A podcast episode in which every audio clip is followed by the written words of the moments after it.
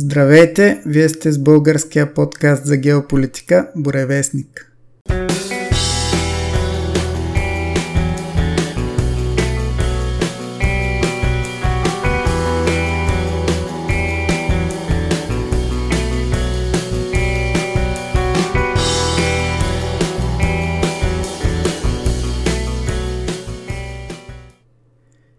Продължаваме нашия разговор с Ганчо Георгиев, който до сега ни разказа някои доста интересни неща и теории за общото, общия план и птичия поглед върху геополитиката.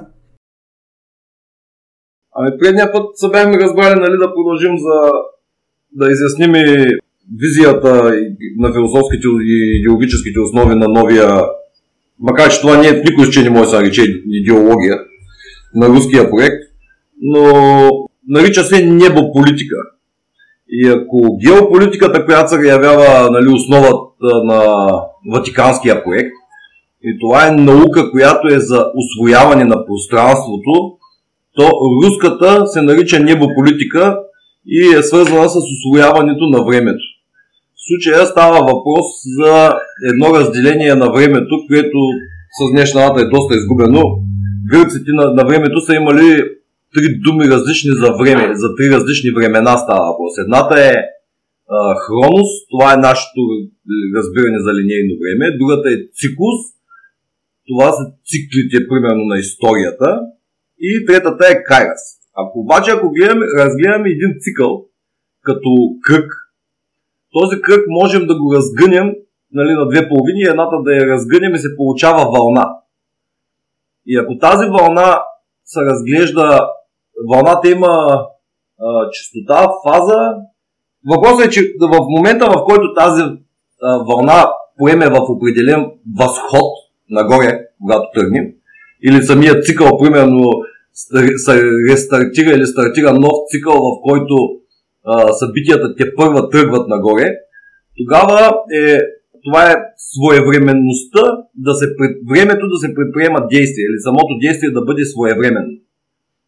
В този момент хората дето казват, че и небесата са с тебе и те ти помагат.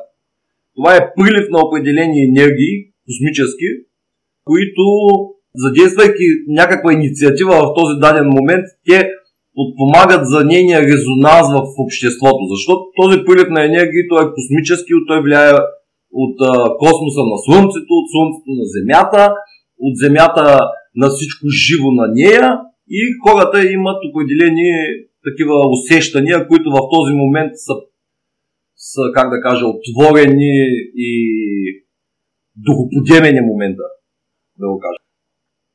В случая става тези, тези енергии, това са форс-мажори. Форс-мажор буквално се превежда като обстоятелство, което е непреодолимо с сила. Нещо, което е по-велико от силата, major. Нали? В, не знам, е да кажа нещо, което може би малко хора знаят, международното банково право е базирано върху британското банково право. А британското банк, в британското банково право и съответно в международно такова, договорите на кредитополучателя към кредитодателя могат да, да отпаднат единствено и само при форс-мажорни обстоятелства. Пак да кажа, при са обстоятелства непреодолими със сила. В международното право, в международното банково право това се разглеждат войни, блокади, епидемии, природни катаклизми и някакви подобни такива. Не случайно, примерно, COVID-19 си остана пандемия, а не епидемия. Аз не мисля, че го казах предния път. Защо? Да. да, защото това, ако беше, бяха го признали на стоя мащаб за епидемия, това нещо, то по принцип това беше идеята на тези, на една част от тези, които го пуснаха, или поне някой, един от глобалните проекти имаше подобна идея, за да свали другия. Както казваше Кристиан Лагар, де факто старите пари имаха намерение да превъртят младите пари чрез този номер, да обявят а, епидемия и тази епидемия нали, да свали задълженията по договорите реално да се получи грейт ресета на Шваб да, да се получи великото замоляване. Само, че не се получиха нещата и плана, плана пропадна. Какво говорихме? А, ставаше дума за времето. Та в тези духоподемни моменти а, са, изчислени определени цикли. Историята се, се разглежда като сбор на вълни с различна периодика. Значи това са трите характеристики на една вълна. Период, частота, фаза. И както казахме, ако фазата е на възход, то това е момента, в който и небесата ти помагат. Това е най-общо казано какво се има на предвид в това. Сега, примерно, говорим в момента, за, като става дума за като, навремето, като ставаше дума за края на света, календара на майти, първо забележете календара на майти е кръгъл, това е цикъл.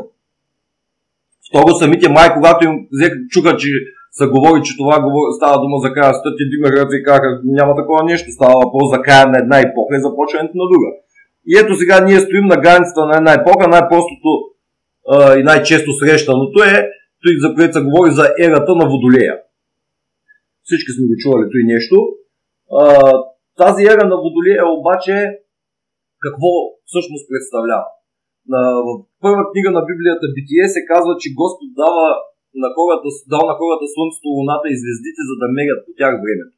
Ако вземем Земята като правна точка и Слънцето като мерник, за да мерим по него времето, то има космически часове, дни, месеци, години и една, един космически час е 3 години земни, а една космическа година е приблизително 2000-2100 години според различните там изчисления.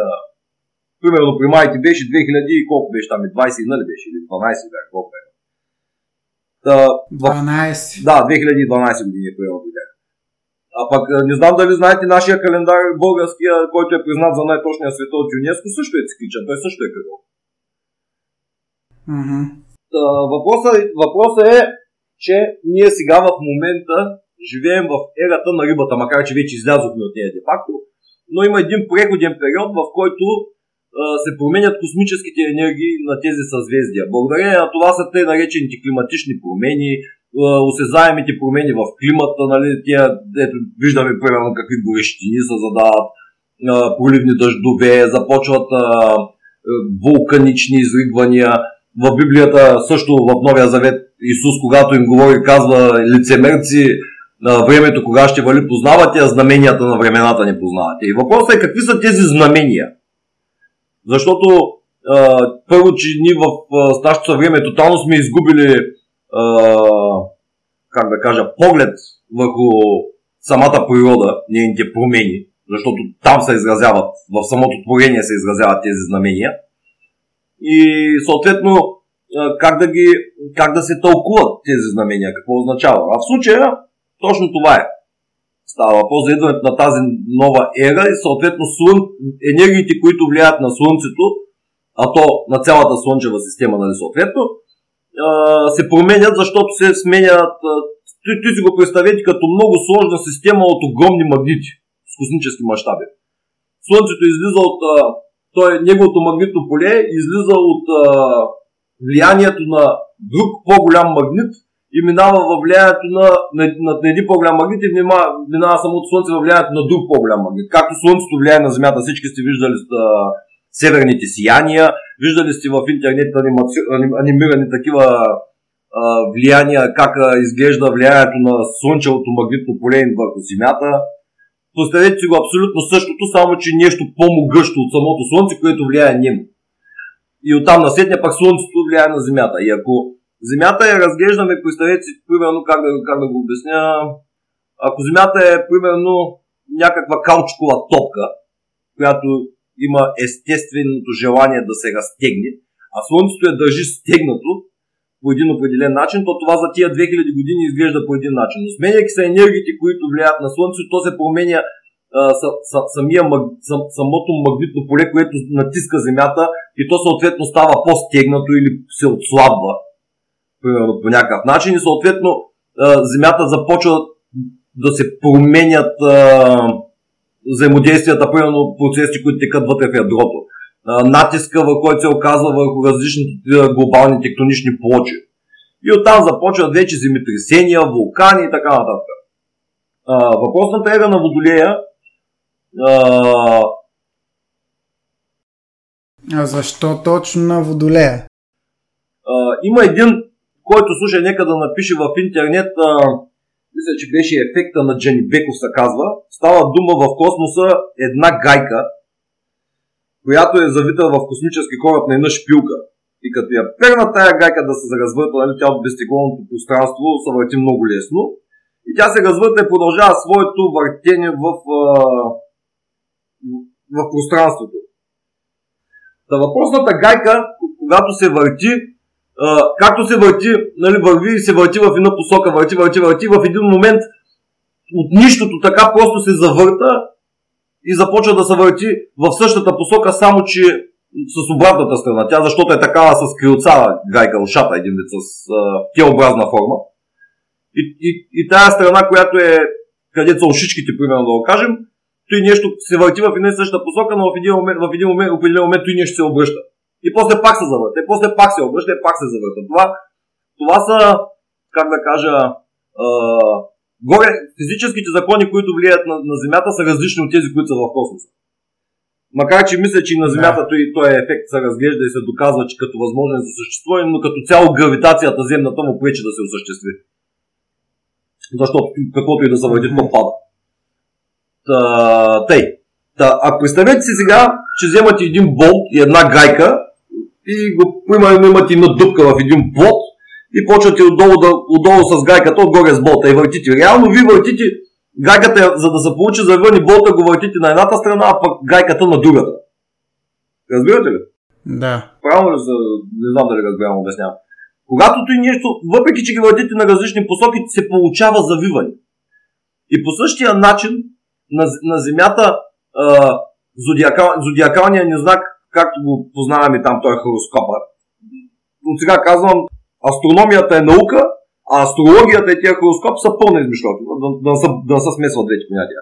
Значи това, за което аз говоря, аз е астрономия, а това, за което са зоди и моди и там е хороскопи, това е астрология и някакви е пълна измислица. Въпросната гайка, когато на Земята, както се, а, са подредени зодиите, примерно Козирог, Водолей и Риба, горе не, не, не, знам дали знаете, Земята се върти на едната страна по часовниковата стрелка, а небето се върти на обратната. Не знам дали сте запознат с нещо. И, и се получава също, за което ви говоря с болта и гайката. Въртиш, едното се върти на едната страна, другото на другата, но въпреки това се получава движение и завиване един вид. Ако на Земята хороскопа тече Козирог, Водолей и Риба, горе тече обратното Риба, Водолей, Козирог. И не случайно в Библията са, са, са, говори за постоянното поклонение на златния телец. Защо именно е телец, никой не обяснява. А, въпрос, а тук истината е, че става въпрос именно за тия космически съзвездия, които тогава е била такава епохата, кланяли са на той нещо. После идва Исус и Исус го наричат риба. Не знам дали знаете, Ихтио на английски. Исус Христос, Теос, там, че бил сина на Господ. И като ги наредиш думите една по друга и се получава Ихтиос което на гръцки означава риба, да. и, и заради Исус бил риба. Разбирате ли? Нищо общо, той са някакви смукани от пръстите там на, на, на гърците обяснения, които просто не, тези знания не се разпространяват. И това умишлено. Та, въпросните тези ери, когато се сменят, обясних различните енергии, които идват на Земята, се променят той са те наречените Божии енергии, по които човека опознава Бог, защото по никой Бог по никой друг начин не може да бъде осъзнат и опознат, освен по Божиите енергии, които протичат в творението.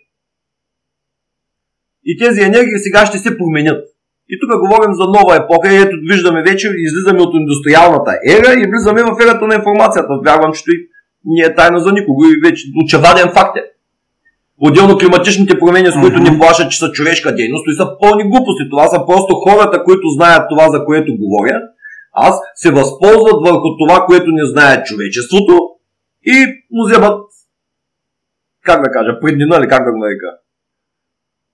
Възползват се от незнанието на хората, за да, за да, се, облаго, да се обогатяват те. Какво ще направим, като те не знаят, чакайте, измислим, ще, о, ще им кажем, че това е човешка дейност, заради това са те нещата, значи какво ще направим, ще наложим данък върху всички и те ще ни плащат. Що, що ще не плащат, защото не знаят за кой да еш, пък ние ще им кажем при всичките медии, нали, ще бълваме постоянно, ще ги обочваме, че това е човешката дейност. Примерно, да. примерно въглеродният двокис, колко и вреден, колко и вреден, а ужасния въглероден двокис, всички забравиха, че растенията ядат въглероден двокис. За да отделя кислород, растението поема въглероден двокис. Диме колко повече въглероден двокис има, толкова повече зеленина има на Земята. Да. И тъй. Дай простичко казано, представете си две, как да кажа, две да, цивилизации. И едната знае, примерно, че има цикъла на деня и на нощта, а другата знае, че има цикъла на сезоните, пролет, лято, есен, зима, което първата не знае. И винаги тази, която знае по-големия цикъл, винаги ще бъде по-могъща от тази, която не го знае, защото а, в крайна сметка а, ти знаеш кога имаш благоприятните метеорологични условия, примерно да, да проведеш дадената офанзива там или атака. Докато за оня mm-hmm. там е тъмна Индия, той може да се обърка и примерно Хитлер как влязъл през зимата. Не, че ние знаем, ама образно казвам, как, той, той не знае примерно кой сезон е и тръгва да атакува и замръзнал. И общо взето тъй. Пак ти като знаеш, изчакаш примерно полета, знаеш, че полета пък е важно, както е сега, примерно, украинците до сега чакаха да са стопли, за да могат тежките западняшките танкови да затъват калотиите. И тъй, това е най- най-простичкото обяснение, което мога да дам за, за основите на небополитиката, да кажем. Най-просто. Става въпрос за тия цикли. И има, пак казвам, това е сума от различни по дължина вълни. Де факто периоди, както Лев Гомилев ги нарича етногенеза. Това е момента, на който различните етноси в един момент избухват такива и повеждат подире си. Примерно, как са били селджуките за Османската империя. Той е бил някакво, някакво супер смешно племе на фона на огромната Османска империя. Те са били някакви супер, супер дребно племенци. Но повеждайки се в дадения момент тази повличат след себе си, разбираш, духоподемност се получава и всичкото там, което е било около тях, тръгва с тях заедно, разбираш, увличат се, получава се резонанс. Сега аз не знам дали те са били запознати с тази цикличност, но просто това е един факт, на, на, това е един пример за етноген, тази етногенеза и съответно за едно, едно племе, което е успяло да повлече подига си огромни, огромни маси хора. Та, така за основите на него политиката. Значи това са съвсем нови концепции. Отделно а, има в, в, в самата небополитика има наука благология, има наука веждизъм, има наука душевна цветодинамика. И тая, примерно, цветодинамиката, както ви обяснявах проектите, кой с кой свят се съчетава, за да си получи новия, новия а, фон на знамето и фона на проекта, под който цвят е, по същия начин, както го има за проектите, го има и за хората. При различните цивилизации има различни, различен душевен код, който Нали сте чували всички за аурата? Примерно. Ако тази аура, нали, там била еди къв си цвят, еди какво си. Както и чакрите са различни цветове. Та въпросът е, че всеки народ си има някаква чистота, на която работи. И примерно заради това западната пропаганда не попива в нашия свят. Заради това тук ние да. не сме подвластни, защото тя е направена за хора с унези разбирания, с унази душа, а пък тук е съвсем различно езика ни е друг, начинът на мислене е друг, душата на човека е изобщо е друга. И затова той нещо не, не, не влияе. Въпреки, че на Запад е свръхуспешно, тук то не попива. И това е вид иммунизация срещу цивилизационна иммунизация. Срещу другите цивилизации. Да. А може ли да да, да, слушам. Да кажеш какво, какво значат тя науки там, дето ги изброи? Ами едната, едната, е, а, едната е за своевременността, другата е за цветодинамиката на душата, за която обясних. А, третата е за хармоничността в взаимоотношенията между народите и държавите, между хората, народите и държавите. Mm-hmm. Можете да ги напишете всяка едно от тях в интернет, се разпространява свободно. Препоръчвам ви да се изтеглите Яндекс, защото той търси основно в рускоязичната част, а това е само там. Yes. И, има много лекции по темата на Александър Кашански, на Андрей Девятов, на Дмитрий Годе. Има цели такива, как да кажа, малки брошури в интернет вид. Ага. Просто препоръчвам на всички да се поинтересуват от това, що е небополитика и наистина да се поразровят малко за какво става въпрос. Значи ето, примерно, за веждизъм в едно изречение какво представлява, това е футурология на надеждата в помощ на вероучението на любовта.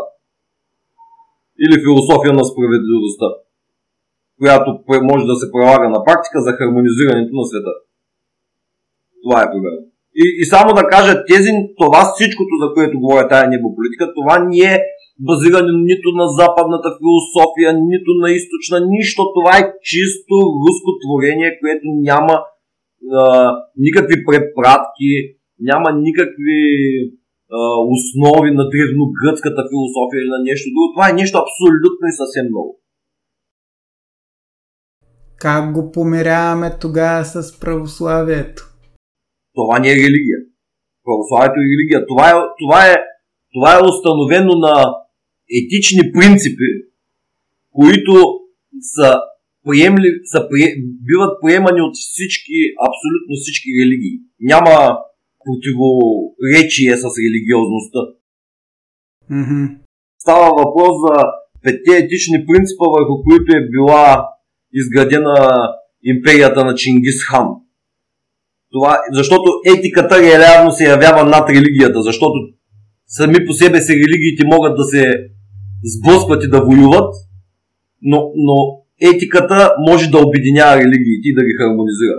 И петте правила са, че а, духовното трябва да е над материалното, служението да е над владението, общото над частното, властта над собствеността и справедливостта да е над закона. И тук абсолютно всяка една религия е съгласна с тях. Няма никакво противоречие с а, религиозните догмати.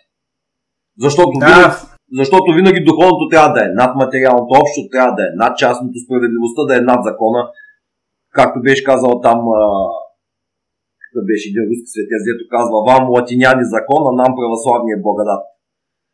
Защото западната цивилизация и ватиканското, римокатолическото християнство там римското право, нали, там всичко е точка по точка, закон по закон, татара, матара, ама справедливостта изчезва по този начин. Там става едва ли е някаква държавна тирания на буквата на закона базирана. Докато при нас точно е тая благодат, всъщност това е висшата справедливост.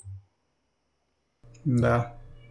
Впрочем, на мен ми направи впечатление последните промени в Конституцията на Русия, където Путин нарочно включи Господ като общо понятие, без да уточнява в рамките на православието, за да може по същия начин да бъдат включени руските мисиомани и други религии, които има в ами Русия. Ами да, то, то реално а, ти не можеш да назовеш Бога с други освен Бог. Защото Аллах реално на, пак означава Бог, ама на арабски. Примерно в арабско говорящи да. държави дори християнти казват Аллах Акбар. Бог е велик, означава.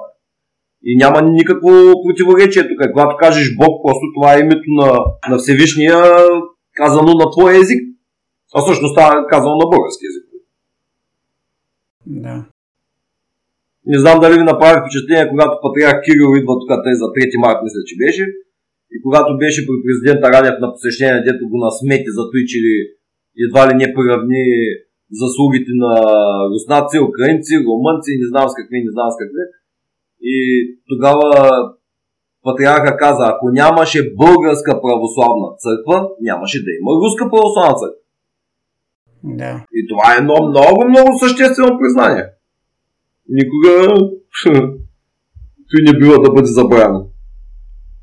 Отделно, е. отделно на времето Дмитрий Лихачов, който беше там велик а, руски историк, и не само, когато дойде в България, каза, аз съм щастлив да бъда в родината на моята родина. Другото, което е, руснаците единствения народ, когато признават за съосновател на Русия, това са българите. А всички останали народи, поради различно стечение на обстоятелствата и най-често поради външна заплаха са се присъединявали доброволно, молейки за това. По-късно са се присъединявали. Един вид както сега създават с Беларус съюзното государство, той съюзно нали, съюзна, съюзната държава, тая съюзна държава, нейни основоположници се явяват руснаците и беларусите. Едно време, когато да. е създадена Русия, тя е създадена от руснаците и от българите. И това е да. глуп. Никой висшия, тия хора, които сега ако питате средностатическия руснак, ако му кажете, естествено, той най-вероятно той нещо не го знае. Но ако погледнете малко руски исторически предавания, там на едно място спомена.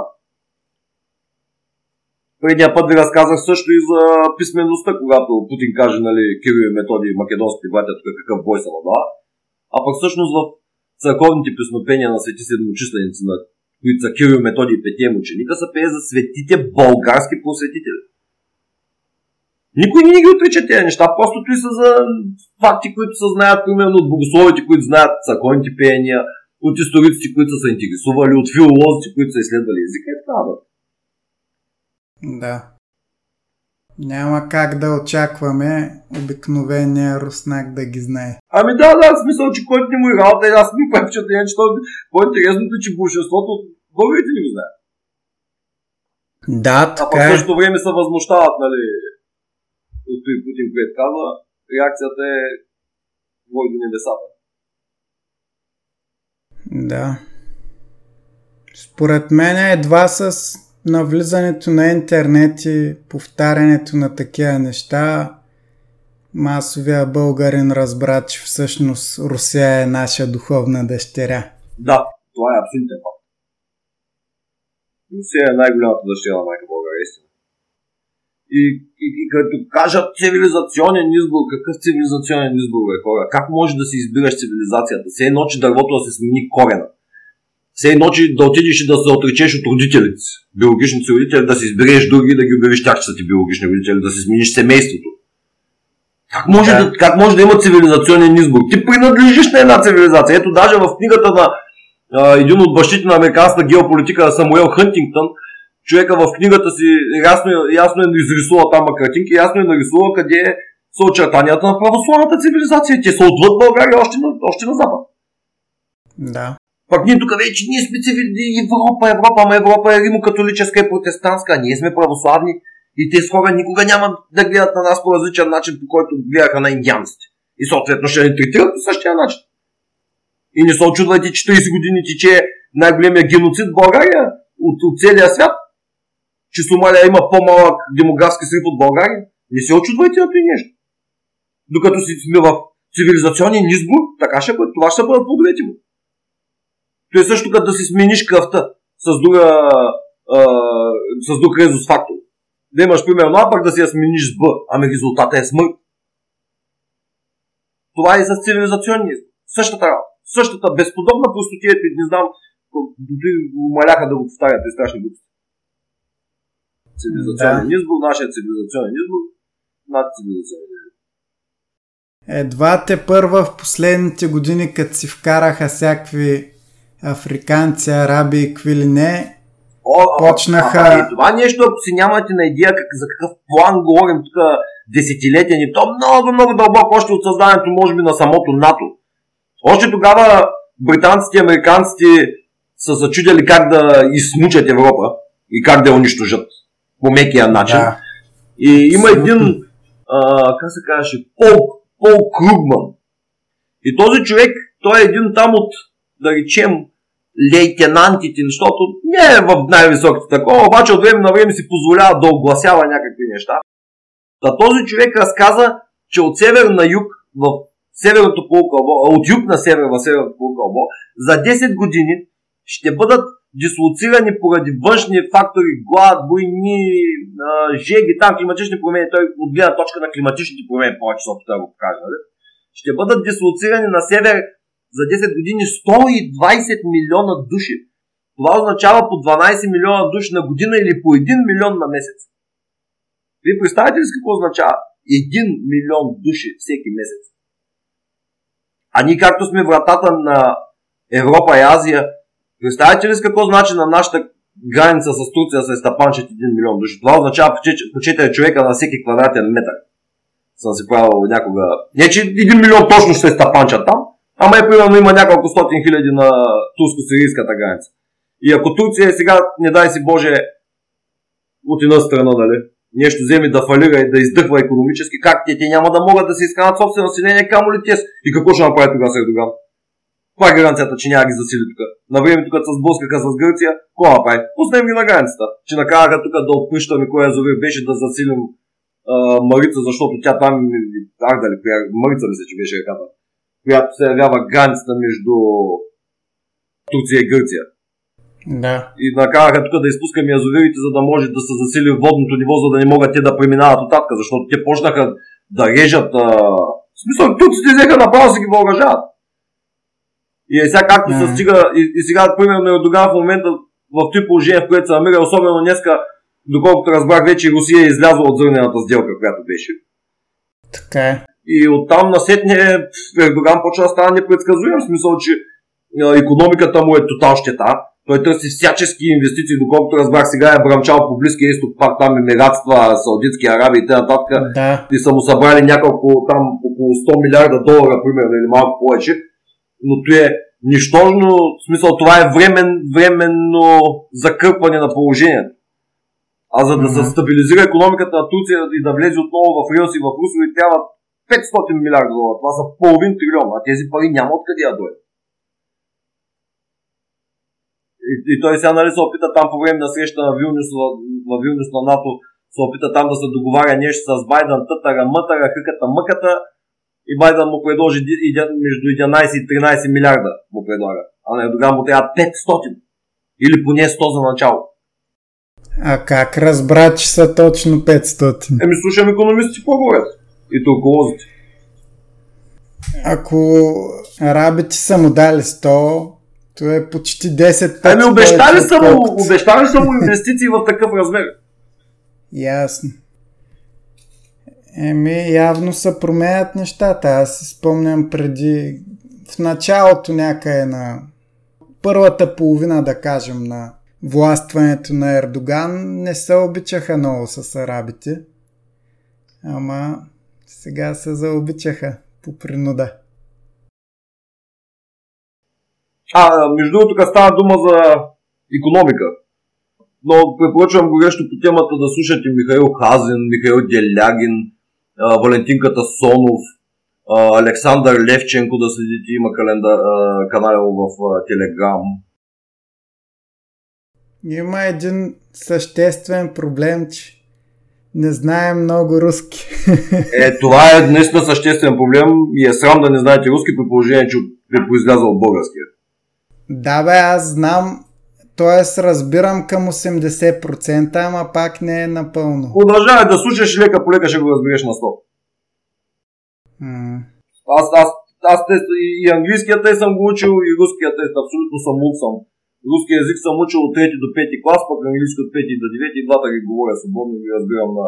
А е, руския по-го разбирам. Е, нормално. Ама и английския свободно гледам филми без субтитри.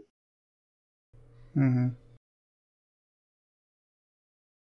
В политиката я пообсъдихме. Тоест, можем да кажем, че промяната на Конституцията в религиозен смисъл е нещо като полагане на основа в Русия за, за захващане с въпросната небополитика. Да. Е, е, тук лека по лека мисля, че е момента да почнем да минаваме към метафизиката, защото Значи небополитиката е базирана на троичност. При нас не е случайно Бог е троица. Китайското държавно управление и мафията е наречената триада. Това не е случайно е триада. Индийската религиозната там, вярата им, религията им, на върха са пак трима богове и се наричат тримурти. И това съвсем, съвсем не е случайно. Защото в природата и в явно, и той е някакъв такъв Божий вселенски закон, само троичността носи хармония. Ако имаме двоичност, тогава се получава конкуренция. Сблъсък между пряко противоборство на, на, философски му се нарича бинарна опозиция. То е по-скоро на английски binary opposition. Това е примерно бокса, това е борбата. И основата на тази двоичност е заложена в разбирането на римокатолиците. В нашия символ на вярата за, за Светия Дух се казва, че той изхожда от Отца, а пък в римокатолическия и протестантския се казва, че Светия Дух изхожда от, от Отца и Сина. Да. И това е заложено, тази двоичност, че двете раждат третото, е заложена в целия им, цялото им мировоззрение, целият им мироглед. И обаче проблема е, че винаги когато имаме две, да ражда трето, най-често между двете, вместо да се роди трето, се получава трето, се получава сблъсък между двете. Защото в небето на Царството Небесно може, може и двете да раждат трето, нали? теза, антитеза, синтеза, както е там основата на техния мисловен модел. От двете излиза третото, но реално в физическия материалния свят много често има ли две, то се получава сблъсък помежду. А когато има три, имаме хармония. Примерно в геометрията само три точки винаги намират обща равнина. Едно време столчетата, ако се спомняте, бяха три краки. Да. И това никак не е случайно. Защото той столче можеш да го сложиш, да седнеш на него стабилно, ако ще е на някакви супер начупени, нагънати каманаци, такива канара, някаква крива рабата. Но тези трите, точ, трите крачета винаги ще имат обща равнина. И може да седнеш малко на криво, но то винаги ще е стабилно. И тази, е, е, тая троичност е единствено и само тя носи хармония. Не знам сега аз как да ги за тези само, които слушат, какво ще разберат, не зная. Значи най-просто казано, за, сега за тези, които гледат, нали, за тях ще е по-лесно да разберат. Представете си примерно, че имаме двама човека, всеки от които е насочил пистолет главата на другия. И във всеки един момент, един от тях, ако дръпне спусъка, той взема нали, живота на другия, да го кажем най-просто, убива го. И по този начин се получава а, напрежение помежду им и желанието на всеки един от тях да дръпне първи спусъка. Ако вземем обаче трима човека и ги номерираме ги, примерно да кажем едно, две, три, и ако първият е насочил пистолета в главата на втория, втория е насочил пистолета в главата на третия, а третия към главата на първия, то ако първият дръпне спусъка, да разсъждаваме от неговата гледна точка, ако аз дръпна спусъка и застрелям две, то 3, номер 3 може да убие мене. И оттам на сетне на мен не ми е изгодно да дръпам спусъка. Номер 2 разсъждава. Ако аз съм насочил пистолета към главата на 3 дръпна спусъка, аз примерно ще гръмна 3, но номер 1 ще гръмни мене. И това, дали, трито е същата работа. Към едното е насочил главата, нали, към главата на първия въпросните хора, но той си казва, нали, ако аз дръпна спусъка, номер 2 ще гръмни мене. И от тук на седне всеки един от тях е с едно на ум и с ясното съзнание, че той не трябва да дърпа спусъка. Докато при двамата мотивацията е да го дръпнеш първи. Ако имаме четири човека, които са направили същото с пистолети в главата, тук вече, ако примерно първият дръпне спусъка и застреля втория, то не се знае от третия и четвъртия кой ще реагира първи. Дали той а, примерно ако третия гръмни четвъртия, този след първия, който е дръпнал спусъка, дали няма да може да застреля и третия, който пък е застрелял четвъртия. И до там пак се получава изкушението да дърпаш спусъка. Губи се баланса и се нарича, това се нарича детерминиран хаос или предопределен хаос. Не е ясно кой какво ще направи, но няма гаранция, че тебе ще те застрелят и има, гарант, и има възможността ти да останеш примерно единствения печеливш. А това е хаос, детерминира хаос и няма хармоничност в случая, което предразполага към желанието и мотивацията на някой от тях да са напъни в е, екстремалната установка и да дръпне спусъка. Ако са 5 човека, става още по-голям хаос. Защото първият е насочил към втория, втория към третия, третия, четвъртия, четвъртия към петия. Ако първият дръпне спусъка, гръмни втория, той не се знае третия четвъртия кой кого ще гръмни, петия кого ще гръмни. И пак има вероятност съответно той е първия стрелец, който е да оцелее, или пък той след като е застрелял втория, той да гръмне третия там, примерно, който е оцелял, или единствения оцелял, и по този начин пак се получава детерминиран хаос, такъв предопределен хаос. И, да. и желание и мотивация да се дръпне този спусък. И оттам насетне няма, пак няма хармония. Разбирате ли, няма хармоничност в този модел. И до тук, в смисъл, който гледа картинките, вярвам, че му е станало доста ясно, който ни гледа, съветвам го да ги прегледа, защото да думи ми е малко сложно да го обясня просто с приказки, за да съм ги качал тези картинки за образност. И сега, тук тъй има и още една картинка, на, има един славянски символ, казва се Уроборус. Това е една змия на кър, която е захапала а, опашката си. В случая, за да, за да визуализираме троичността а, и хармонизацията в нея, това са направени три змии, пак която, всяка, всяка от която е захапала опашката на следващата. Първата на втората, втората на третата и третата на първата.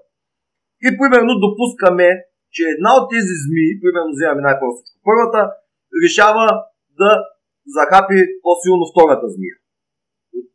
И, за да, изче, да, тя, захапвайки я, почва да черпи от нейната енергия.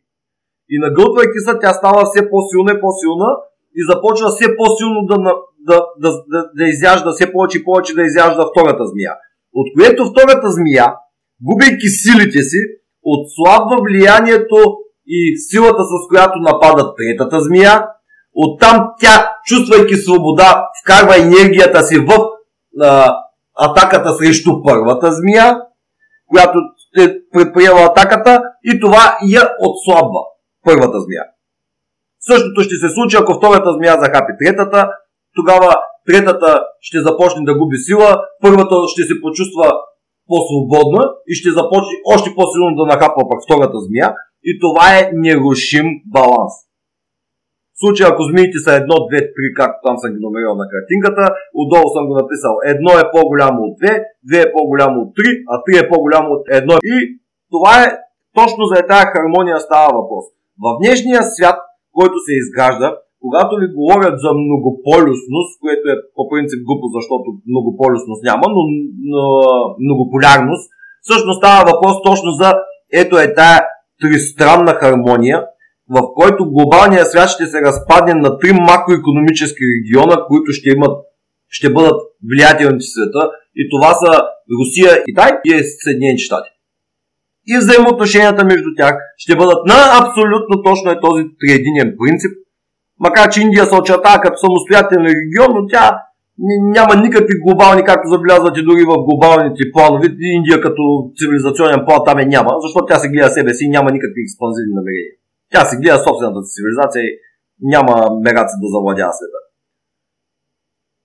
Та, въпросът е, че съотношенията между Русия, Индия, Съединените щати и Китай ще бъде точно по този троичен хармоничен принцип, за който момента. Това е метафизиката на новото време. Това е метафизиката на небополитиката, това е метафизиката на китайската цивилизация.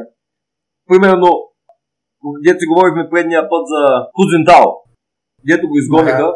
значи тогава неговата клика, по принцип три, има три партии, военни, комунисти и комсомолци, които управляват, той са трите клики, или трите касти, или как да ги нарека, които управляват Китай. В Китай той нещо е, което ви го говорят там живеят така от хилядолетия. И са наясно състои нещо за тази тройчност. И тези три партии, нали, имаше момента, в който те се извъртаха. Помните ли, примерно, Си Цзинпин трябваше да даде президентството на другата клика. Само, че той отказа и го преизбраха и го обявиха тогава едва ли не за император. Сещате ли са? Да. Тъй, изгонването на Кудзинтао реално превърна неговата проамериканската, защото той беше той е на там главния в комсомолската каста, която е проамерикански настроена. Той са точно тези южни китайски провинции, от които, в които бяха наложени най-строгите COVID мерки. А пък всъщност това нещо си беше чисто вътрешно китайски разборки. И заради той точно това население там беше най-тормозено в тая южна част на Китай, защото в един момент другите двете фракции им казаха, я чакайте да се разберем сега с вас. Вие последно китайци ли сте, ли сте някакви демократи там, космополити, безродни космополити, да би наричал Сталин? Вие китайци ли сте или сте някакви там нови либерални изчадия, някакви никакви? И оттам насетне удара по Кудзинтал, реално тази клика я низвергнаха, което не означава, че я премахват от властта, но и занижиха на максимум управленческите позиции. Там властта се разделя на принципа 51 към 30 към 19. Нещо като едно време, като играта, примерно 3-5-8, дето я играехме на картите. В случая, кликата военната на Си Цзинпин взема 50, комунистите остават с 51 взема Си Цзинпин. Той, забележете, че това пак е на принципа горе-долу на което разказах предния път за акционерното управление на света. Mm-hmm. Тук става 50 плюс една акция.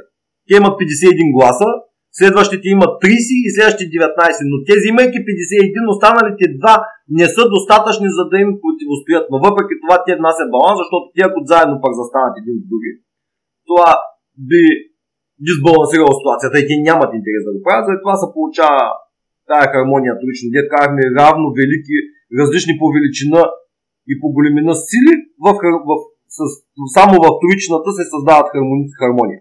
Само вторичност. И тая, на тая вторичност е построена и мафията им съответно нарича се триада. Триада. Което, нали, само говори за себе си. Та така, това е метафизиката на новия свят. Но не на новия световен ред, който се опитат да наложат либерал, либералите, а този свят, който се надявам да победи и, да, и ние да бъдем част от него. За тази yeah. Всичкото и нещо е, как да кажа, и нещо, всичкото е, според, доколкото поне съм запознат, това нещо, всичкото вече е договорено и сега е процес на реализация. Затова беше създаден Алкус, защото британците и американците ще оставят Европа да я раздавич като. И те ще се изтеглят в техния макроекономически регион, а това е Алкус точно. Това са Съединените щати, Великобритания и Австралия. И това е типичната ангуса, това е, са основните, как, как да кажа, основните центрове на англосаксонската цивилизация. А какво ще стане с Европа? Европа я чакат много грозни времена. Европа е тежко и глуко. Европа, Европа я чакат много мъка. Европа я чакат той, което ние живяхме 90-те години, може би много по-зле, но ние 90-те години имахме тук много силно развито чувство за общност. Да. Отделно имахме много силно развита економика, която ни беше като въздушна възглавница при самото сриване и падане. А Европа такава няма. Отделно населението е свръхатомизирано, няма самосъзнание за народност само със себе си. Отделно економически ще я оглозгат още преди това да се е случило както вече го виждаме. И Европа я чакат много мрачни времена. Тъмни векове я чакат Европа буквално. Много скоро може да видим как ислямисти ще режат глави по елисейските поля на Франция. Както видях, и, и, и се знае доста отдавна, последните протести във Франция бяха адски показатели.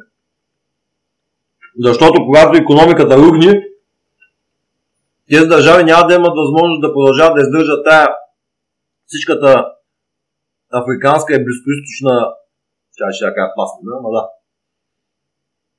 Защото тя, тези живеят като паразити само на социални помощи, а когато рухне економиката, първото нещо, което ще урежда, че бъдат социалните помощи. Mm. А те, на тези хора не са отшли там да работят. И тогава той нещо обединено ще бъде по-обединено като ядро, отколкото самите французи, защото те имат вяра. И това е исляма. Да. И те ще бъдат много, много по духоподемни, дето говорим преди малко, с по-висок дух. И ще използват, и те са абсолютно безкруполни, и ще използват най-вероятно френски жени и деца, които ще вървят напред, а за тях ще вървят въоръжени бандити. А изнежените от либерализма европейци няма да имат психика да стрелят по тия хора по никой начин. И тия банди ще обикалят, ще превземат, ще, ще, ще, ще има рекети, ще им убират хранителните запаси, много грозно бъдеще чака. Там, където става примерно, той нещо няма да се случи никога в Унгария. Няма да се случи в Польша. Обаче там, където е либерализма е пуснал корен, това нещо е, ще бъде изкуплението. Mm. Има едно стихотворение от началото на миналия век на Александър Бог Скифи Мъй. Не знам дали сте го чели или сте го слушали там много хубаво, много култово стихотворение. И има, и смятай преди повече от 100 години е писано и казва руснаците как обясняват на Европа, че да, да на среща да, да бъде мир, да не на среща ми в крайна сметка вика да, чалкая на руски.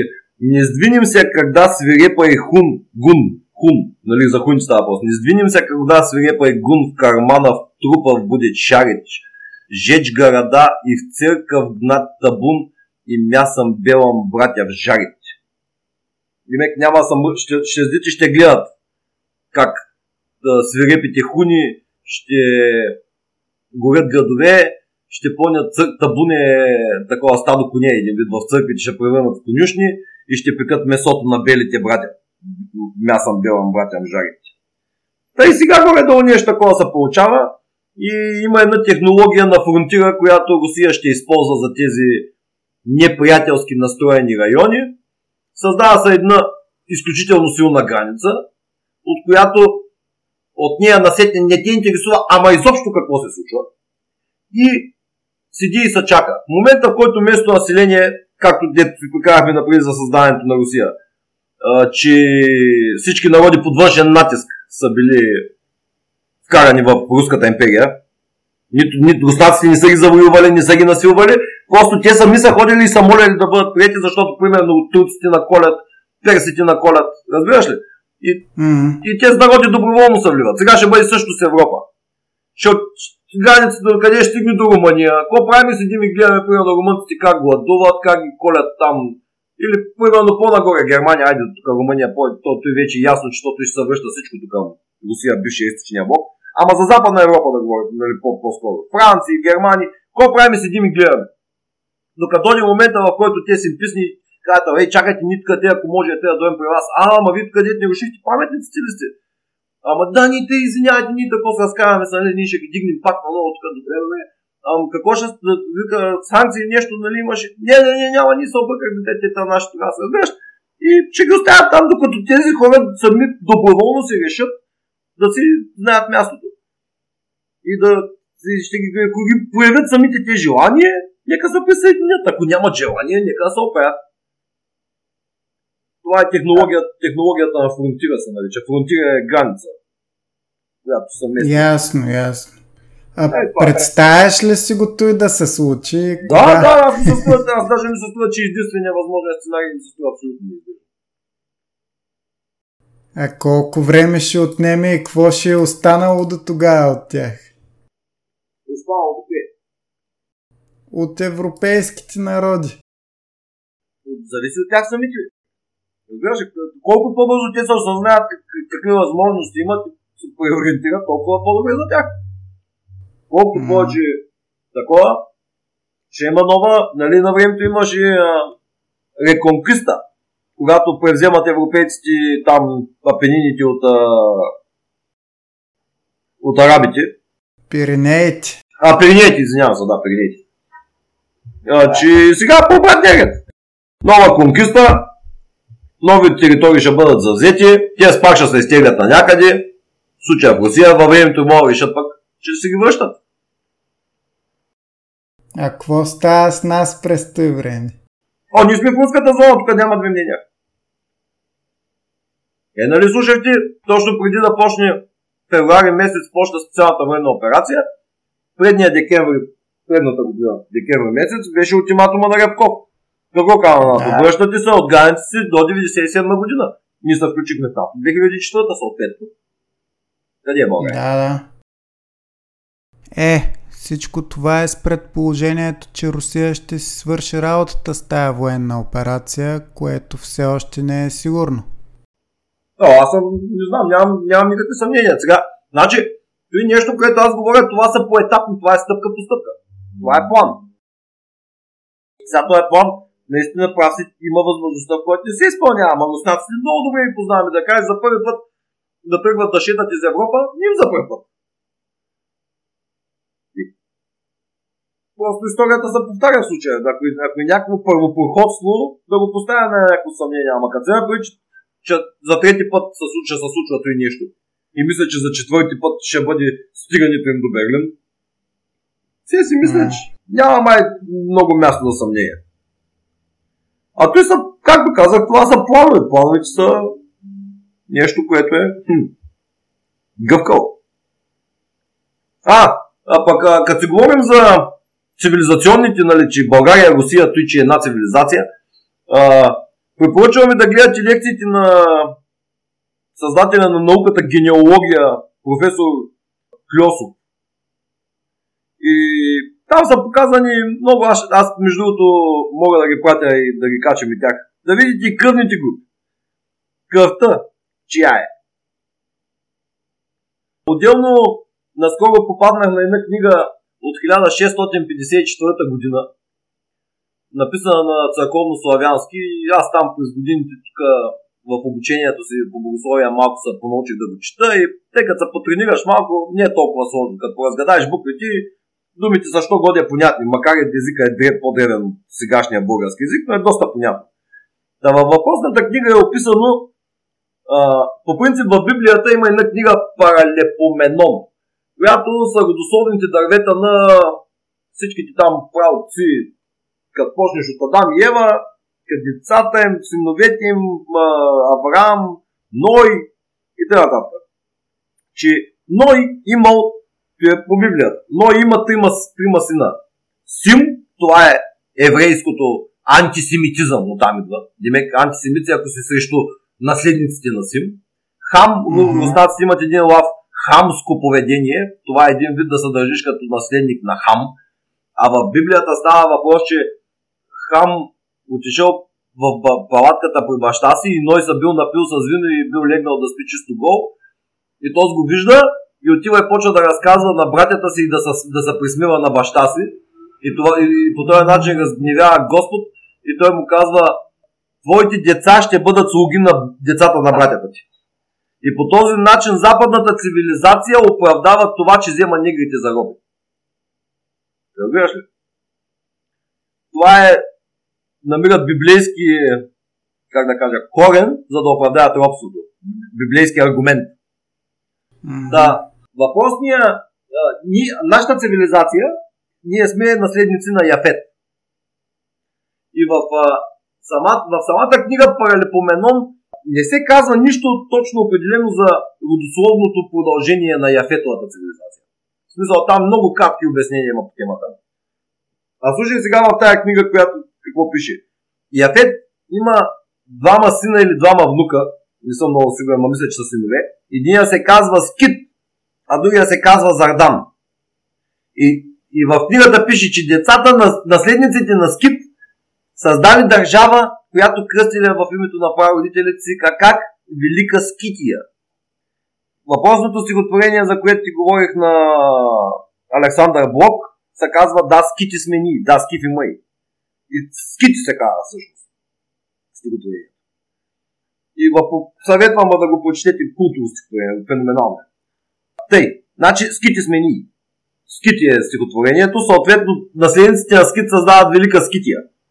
После има запазено писмо, мисля, че на император Константин ли беше някой от византийските императори, който пише за нашия хан Крум, който тогава го аргасал, фърлил му и на гора бой и го изнудвал там за данъци, репарации и т.н. земи. И той пише до някакъв свой близък в писмото нарича Хан Крум този нагъл скит. И, и сега продължението. Скит имал, тук се губи пряката връзка в с, с синове внуци, но Скит имал петима правнука. И слушай сега, единия се казвал Българ, втория се казвал Рус, третия се казвал Словен, четвъртия се казвал Коман и петия се казвал Истер. Българ, Рус, Словен, Коман и Истер. Коман, той са куманите. Българ и Рус смятам, че нямат нужда от превод. Словен също смятам, че защо сме славяни и защо има държава Словения. Коман, това са куманите. Той са турскоязични. В момента са а, турско, основно в Турция живеят куманите, той са руси, синьоки, турци. Това са наследниците на куманите. Русите, синьоки, турци.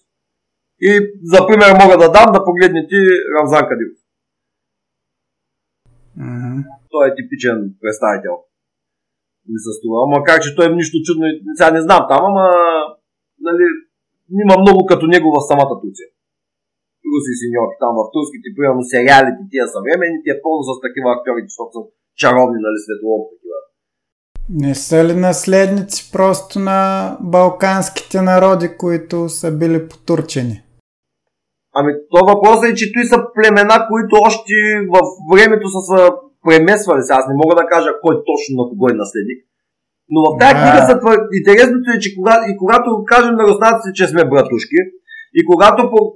това си има реален, реална основа. И когато погледнеш на Кльосов генеалогията и картите, които показват как се разпространяват гените, и това нещо вече придобива абсолютно завършен вид. Разбираш? Точно там, където ме е нарисувал Самуел Хантингтън Сагансия, нашата цивилизация. Точно както го пише в книгата, кои са народите, които живеят там. Точно по същия начин, както ние въз, се възприемаме ни други. Езика ни е един и същ. Разбираш ли? И той нещо, всичкото вече се наслагва като доказателствена база през най-различни науки. И тук вече не можем да говорим, той е поредно, да казах преди, върха на простотията цивилизационен избор. Да загърбиш ген, език, къв, мръв, всичко и да кажеш, не, аз съм европеец. Аз съм западно европеец, Аз не съм от вашата цивилизация. Аз имам свой цивилизационен избор. Ти също. Добре. Също като да си избираш пола. Да, да те питам тогава какво правим с поляците, например. Те са славяни, но Хантингтън ги слага извън нашата цивилизация. Има, има едно, как да ти кажа, първо има едно нещо, деца казва гласа на кръвта. Деца казва кръвта, вода не става. Значи, поляците също толкова сме харесват западната цивилизация, колкото и ние. Нищо, че са ги покатоличили. Има, как да го обясня, има задколисна руска дипломация. Това са хората, които провеждат е, тия договорки, дето ти казвам, че някои неща вече са договорени, просто в момента се реализират и е труд, един път процеса на реализиране е малко по-сложен от самото договаряне, а пък още по-сложен е процеса, по който трябва да обясниш на населението какво се, какви промени се предвиждат, защо, кога и как се случват нещата. Това е още по-сложният процес. Та, въпро... тия, въпро... въпросната задколисна руска дипломация провежда с, провеждала вече с полските, определени полски елити преговори по темата и едва ли не ги агитира за това, което разказвам. И те накрая казали, извинявайте много, ама вие за какво точно агитирате нас? Ние много добре знаем къд, кои сме, къде принадлежим, къде, кога, кога с кого сме били добре. Просто в момента, ето и което показвах на първата рисунка, където разглеждахме а, световното общество като корпорация, все още тия въпросните а, либерали са господ същата класа. Съответно, нашите, нашите блюдолизници техни са тези, които носят парите в държавата ни. И докато това нещо е така, ние играем с тях, защото нямам избор. Но в момента, в който той нещо свърши, веднага, веднага всичко ще бъде преориентирано. Та поляците много добре си знаят интереса. Никак... А кой всъщност го казвате? Очевидно не са управляещите държави. Е, не са, но въпросът е, както обяснявах на предния път няколко пъти, властта в една държава е взаимна конкуренция между елитни групировки. Това го обяснява и елитна групировка, която съответно не е тази по-либералната си национален елит. Разбираш ли как? А пък тези, които правят в момента са космополитни елити. Безродните космополити, да ги нарича стане. Разбираш ли, в момента, в който тая глобалистична може, докато тя печата парите и фина... от нея идват парите, ти не можеш да скачаш срещу тоягата деца, вика, или поне в случая няма смисъл да си разсипваш държавата, седиш си кажеш, ама ще изчакаме 10 години, парите ще свършат. И тогава ще трябва да се преориентираме. Същото ще стане и с България. Добре, как обясняваме факта, че все пак сега на власт в Польша са консерватори, организират много хубав марш за празника на Польша и т.н. Значи Польша си е типично националистическа държава, то при там няма значение. Въпросът е в случай откъде идват парите, разбираш ли? Трябва да играят по-американски, за да влизат пари. Е, виж ги, а, даже почнаха да препилят на германците за репарации за Втората столовина. Да. А той защо? Защото, защото германците пък повдигнаха темата, че там и ни Силезия всъщност е германска провинция. И е дадена неправилно на Польша. А в същото време пак Орбан се спомни изведнъж, че Австро-Унгарската империя е имала излъз на море. А знаете ли тази същата задколисна дипломация какво ще ни предложи на нас, за да се върнем към Русия? И е много вероятно това да се случи. Защото Румъния и двете световни, и Втората стова война, втората или третата по численост армии, които влизат в Русия, едната е румънската, втората или третата беше по численост. Не знам дали унгарците и румънците не могат да спомнят бяха повече. Но огромно количество румънци и руснаци не са го забравили той. И, и а, в този, тези държави, които източноевропейските, които ще влязат в рус, руския макроекономически регион и макроекономическата, руската зона на влияние, защото руснаците там ще имат върховно право, изобщо цяла Европа ще бъде прекроена, ще бъдат прекроени границите. И териториалните загуби на всяка една държава ще бъдат право пропорционални на степента на нейната русофобия. А пък Румъния е много русофобска. И съответно е много вероятно, то не просто е много вероятно, ами почти сигурно, че Румъния ще разпърчетосат много здраво. И доколкото те подочух, има съществена вероятност на нас да ни се върне Северна Добруджа и Македония. За бъдеще. Северна Добруджа. Устието на Дунав. Да, ясно. Това е най-естествено е границата да минава по естествената да, граница, именно, която именно. е Дунава. Именно. Но за съжаление там не са останали почти българи след Крайовската спогодба, всички идват насам. Когато се я дали на Румъния, там не е имало и румънци по същата лойка, сеща се? Да. Тъй, че това е въпрос на време и той са преобразова, да кажем, населението. Тъй, Румъния, друга, Молдова, която с днешна дата безродното и космополитно ръководство е готово да загърби историята, защото Румъния е държава на два века, а Молдовско княжество има 800 години или колко по-назад. Е готово да загърби историята си и да се влие в Румъния само и само да станат членове на Европейския съюз. Нали, там има вълнения с а, а, този Додон и гагаузите и те там скачат срещу и нещо много Mm-hmm. И казват, ние не сме останалите държава тук, за да си правите такива цикли с нас, да ма правите Румъния, за да ме обявявате тук, аз съм Гагозин, това е. И казват, няма такива работи, че има там големи положения. Той един път, значи, останалата част от Черноморското крайбрежие на Румъния, Бараба с определените там територии, които са към Украина граничещите, много е вероятно там да бъде руснаците да пресъздадат Молдовското княжество. Отделно Ватикана залага много здраво на Австро-Унгария. Орбан не случайно си позволява да говори толкова пряко и директно и срещу НАТО, и срещу Европейския съюз, и да ги чанчи там, да им отказва най-такива и той нещо. Ако нямаш сериозен гъб, не можеш да си го позволиш. Най-малкото ще смачкат економически. А Унгария продължава да си долу добре. И Орбан продължава да върви срещу вятъра.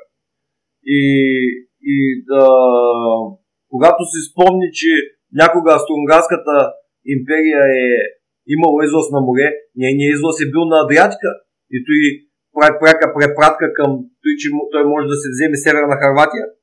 А освен Северна Харватия може да си глапне и цяла Трансилвания, защото тя е по принцип е, също е била изконна част от Австро-Унгарската империя. И Румъния може да се превърне в една буковина, една букурешка област, без излъз на море, граничеща с Карпатите, както сам казваш, че трябва да има естествени граници. Ами то, то наистина днешна Румъния е някаква аномалия, ще отвладее такива области, които не, не са те. Временни явления. Да.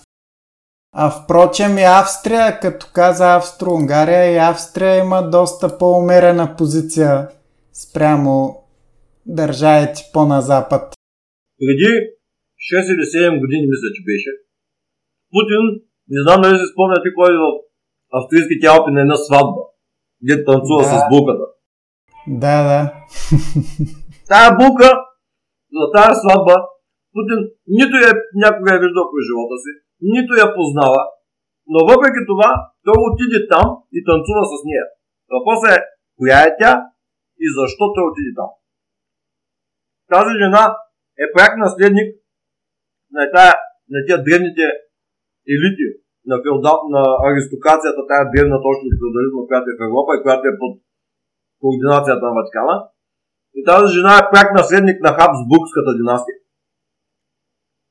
И каняйки Путин на тази сватба, те показват това, че те го признават като бъдещия владетел едва ли не, но наравен на тях.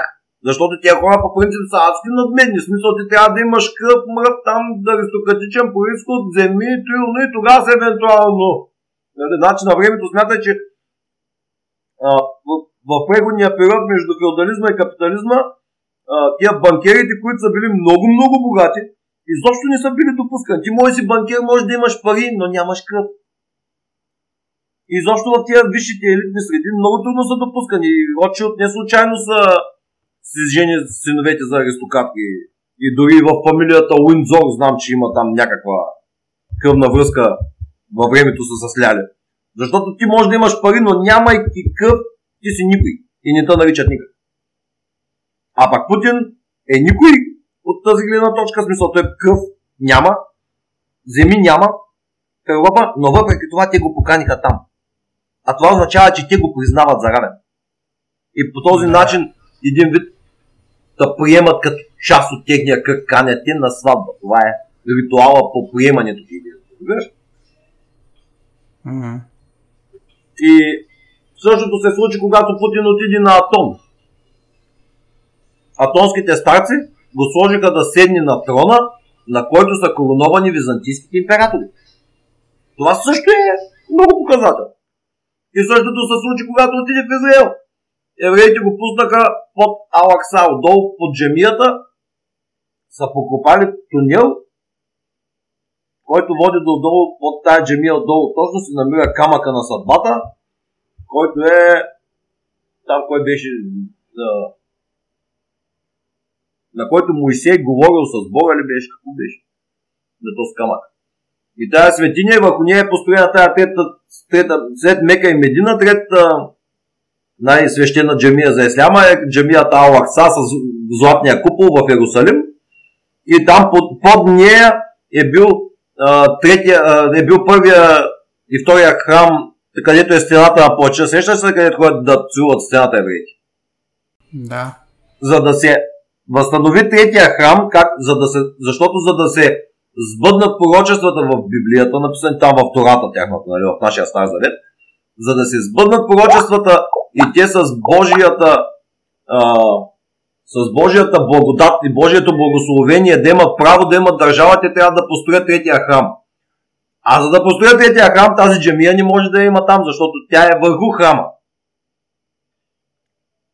И, и, и, и те ни постоянно там правят набези еврейските там, сионистските те с армии, там специални части, по празници редовно ходят там, тормозят и даже там иерусалимските мусулмански духовници разказват, че умишлено изпразват джамията, изгонват всички навънка и започват отвътре да инжектират някакви химикали, които после там освоявали влагата от въздуха и карали стените да корозират, димек да падне джамията уж от само себе си, разбираш? Mm-hmm. И за да могат да построят а, храма. Отделно, кога, предито имаше пазарлъци с исляма. Те предложиха да направят огромни и огромни метални като крикове, на които да вдигнат джамията нагоре, да, да отсекат и цялото парче, което е тя построена, да го отсекат с земята, да го дигнат на някакви огромни метални колони, за да могат те отдолу да се възстановят храма. И мусулманите му казаха. А пак истинските ортодоксалните евреи казват, че Израел е престъпление и е богоборческо. Не знам дали знаете, даже Азраил се превежда като богоборец. Мисля, че бях чул нещо подобно на Да. И предния път разказвах за този филм Земя обетована от товариша Сталина. Там, е, там са показани, да кажем, при 80-80% реалните истински събития, които са случили за създаването на Израел. И първоначално там е имало проект, който не се е казал Израел, се е казвал Юдея. И това е било проект за създаване на еврейска социалистическа република. И днешна дата, примерно Иран, понеже нали, са единствените две теократични държави в света, Иран и Израел, защото върховенството е на жреците там. И когато Иран, който се води постоянно и Израел, нали, постоянно риват там Нетаняко и пикат около него, нали, се, ой, те иран, иранците искат да направят ядра бомба, да не избият тук дърбъра. Иран никога не говори за правото на съществуване на еврейска държава в Палестина. Никога не говори срещу еврейския народ. Той винаги говори срещу ционистския режим. И това е защото първоначално при създаването, както казах, има план, който е, се е наричал за създаване на Юдея, а не на Израел. И това е трябвало да бъде социалистическа република. А те Сталин им оправят там нещата, те се заселват и в последния момент се врътват супер, няма да кажа как, като жена с, с ниска социална отговорност, се врътват и почват да играят по свирката на Трума или беше на Огобрежи и правят капиталистическа държава, която се нарича Израел. Разбираш? Mm. Тата идея, че Путин го признават всички. И в Австро-Унгария, де ти там в Австрия, де си говорим в Алпите. И го сложиха тия на трона на византийските императори. И на евреите го допуснаха до най-свят, най-голямата си светиня. Просто нещата са ясни вече. И е при това посещение в Самарканд, което беше там, дето и папата отиде. Създава се една голяма Европа от Лисабон до Владивосток. Еми... Аз не го виждам в близките десетилетия две, пък за нататък не знам. Ама той заради това ти казвам, че е тая доктрина небополитиката руската, тя е изградена върху форс-мажора, защото ще се случат събития, върху, в които ние няма да имаме избор. Разбираш ли? То, в момента го разглеждаме, ама то, нали, то трябва да се съгласи, пак коня да избере този път, пак той не ще, пак той иска с американци. Ама ще дойде момента, в който ти ще имаш, ето и ти обяснявам за технологията на фронтира. Ти или ще гориш и ще, населението ти ще умира от глад, и там безчинстващи банди и т.н. Или ще се включиш в този проект, защото ти няма да имаш друг път. Нет да. тревога, нет Бога. А пък тогава тревогата ще бъде в повече. И всички ще се върнат и към Бога, и към Русия, защото тя е съвестта на човечеството и меча на Господа. И този меч не е само да убива, а той и защитава. Да. Може малко економика да обсъдим, ако искате. Какво имаш предвид? Става дума за причини. За, за, основ, основно става въпрос за създаването на тия макроекономически региони. В случая Алкус, че Make America Great Again означава реиндустриализация. Да. И това е в случая англосаксонски, там англоамериканския свят ще реиндустриализира Алкус. Австралия ще бъде източник на суровини, и Америка, съответно. Нали? Ама и Австралия там има някакви редкоземни метали, доколкото разбирам, които биха могли да заместят тези, които китайците в бъдеще евентуално няма да им дадат. Защото май вече напраскаха някакви санкции на Гали и Германия или беше, които там били от съществено значение в автомобилостроението и без тях реално не и една кола да направиш. Отделно енергоносители. Енергетиката е много важно нещо. То е... Без енергетика нищо нямаш. А пък говори се сега за а, нова технологична революция, която ще извади на бял свят и много е възможно да, да започнат лека по лека петрола и гъста да губят своите позиции. Ама не съм сигурен в колко обозримо бъдеще, ама има патенти вече на Lockheed Martin за създаване на без как да кажа, едва няма перпетно мобиле. На някакъв двигател бяха го сложили на една лодка, съм гледал видеото, и показва, че той нещо без всякакви такова, просто една перка се съвърти и лодката с парпори. Отделно не веднъж има случаи на подобни... Става въпрос за извличане на енергия от ефира. И става въпрос за тия те наречените неодимови магнити, които и предизвикаха определена революция в а, генераторите, вече има възможност да създават речените безчеткови генератори и реално няма нужда да има триени там. И ако успееш тия магнити да ги подредиш по даден определен начин, е много вероятно да накараш един ротор да се върти. А при тия магнити, колкото е по-голям магнита, толкова е по-силен. И примерно нещо с размера на кибритена кутийка 5 на 2 на 1 см, примерно носи 40-50 кг и го залепеш, и ако този магнит не дигне 80 градуса, той е практически вечен. Най-простите, които се продават в България, примерно имат 400 години гаранция. Представете си, 400 години. И ако правилно успееш да ги наредиш тези магнити и да ги таковаш, е много вероятно да можеш да създаваш енергия от въздуха. Буквално. Защото той магнита не се явява източник, а се явява концентратор. Както и за електричеството, тук сега да влизам в пак в различни теми, ама електричеството, разбирането за електричество е много сбъркано, което имаме, защото реално никой не знае какво точно е електричеството. Не, че не знае, но умишлено не се казва какво точно представлява електричеството, защото ние знаем, че е поток електрони, ама де-факто от оня е поток не се нищо, нищо не подава потока, че да стигне до тебе, разбираш. За да стигне вода до вас до края, трябва да я подадеш от този края на тръбата, а пък електричеството никой не подава електрони. И тогава следва въпроса, те откъде идват. И, да, и става въпрос за нова енергийна революция. Сега отделно се създават, и то е при което създаваха руснаците, май доколкото разбирам вече и други американски там някакви корпорации, те имат май вече патент за реактор на бързи неутрони. Отдел, отделно след създаването му следва неговата миниатюризация, което ще направи компактни реактори, които ще могат примерно във всеки град да има по един такъв. Mm-hmm. И мисля, че предстои енергична революция определена. Отделно нов световен валутен ред, нали, как ми че има, ама той с, енерги... с енергетиката малко не съм убеден в как... какъв срок ще се случи. Дълго ще го доживеем ние. Иначе за другото, другото, за което ти разказвах до сега за преустройството на света, той ти гарантирам, че ще го преживеем. Еми, дай Боже. А, като спомена за валутната революция, смяташ ли, че ще се случи въпросната обща валута на БРИКС обезпечена с злато или са просто слухови? Да, да, да, той са много стари планове. Почетете за Базел 3. Споразумението Базел 3 почетете колко пъти беше отложено и нещо. Благодарение на те наречените quantitative entering, количествените смекчения, които извършваш Федералния резерв през годините. Колко пъти там то първо, първото беше прецедент и после го направиха 5-6 пъти и мисля, че Базел 3 беше отложен няколко пъти също.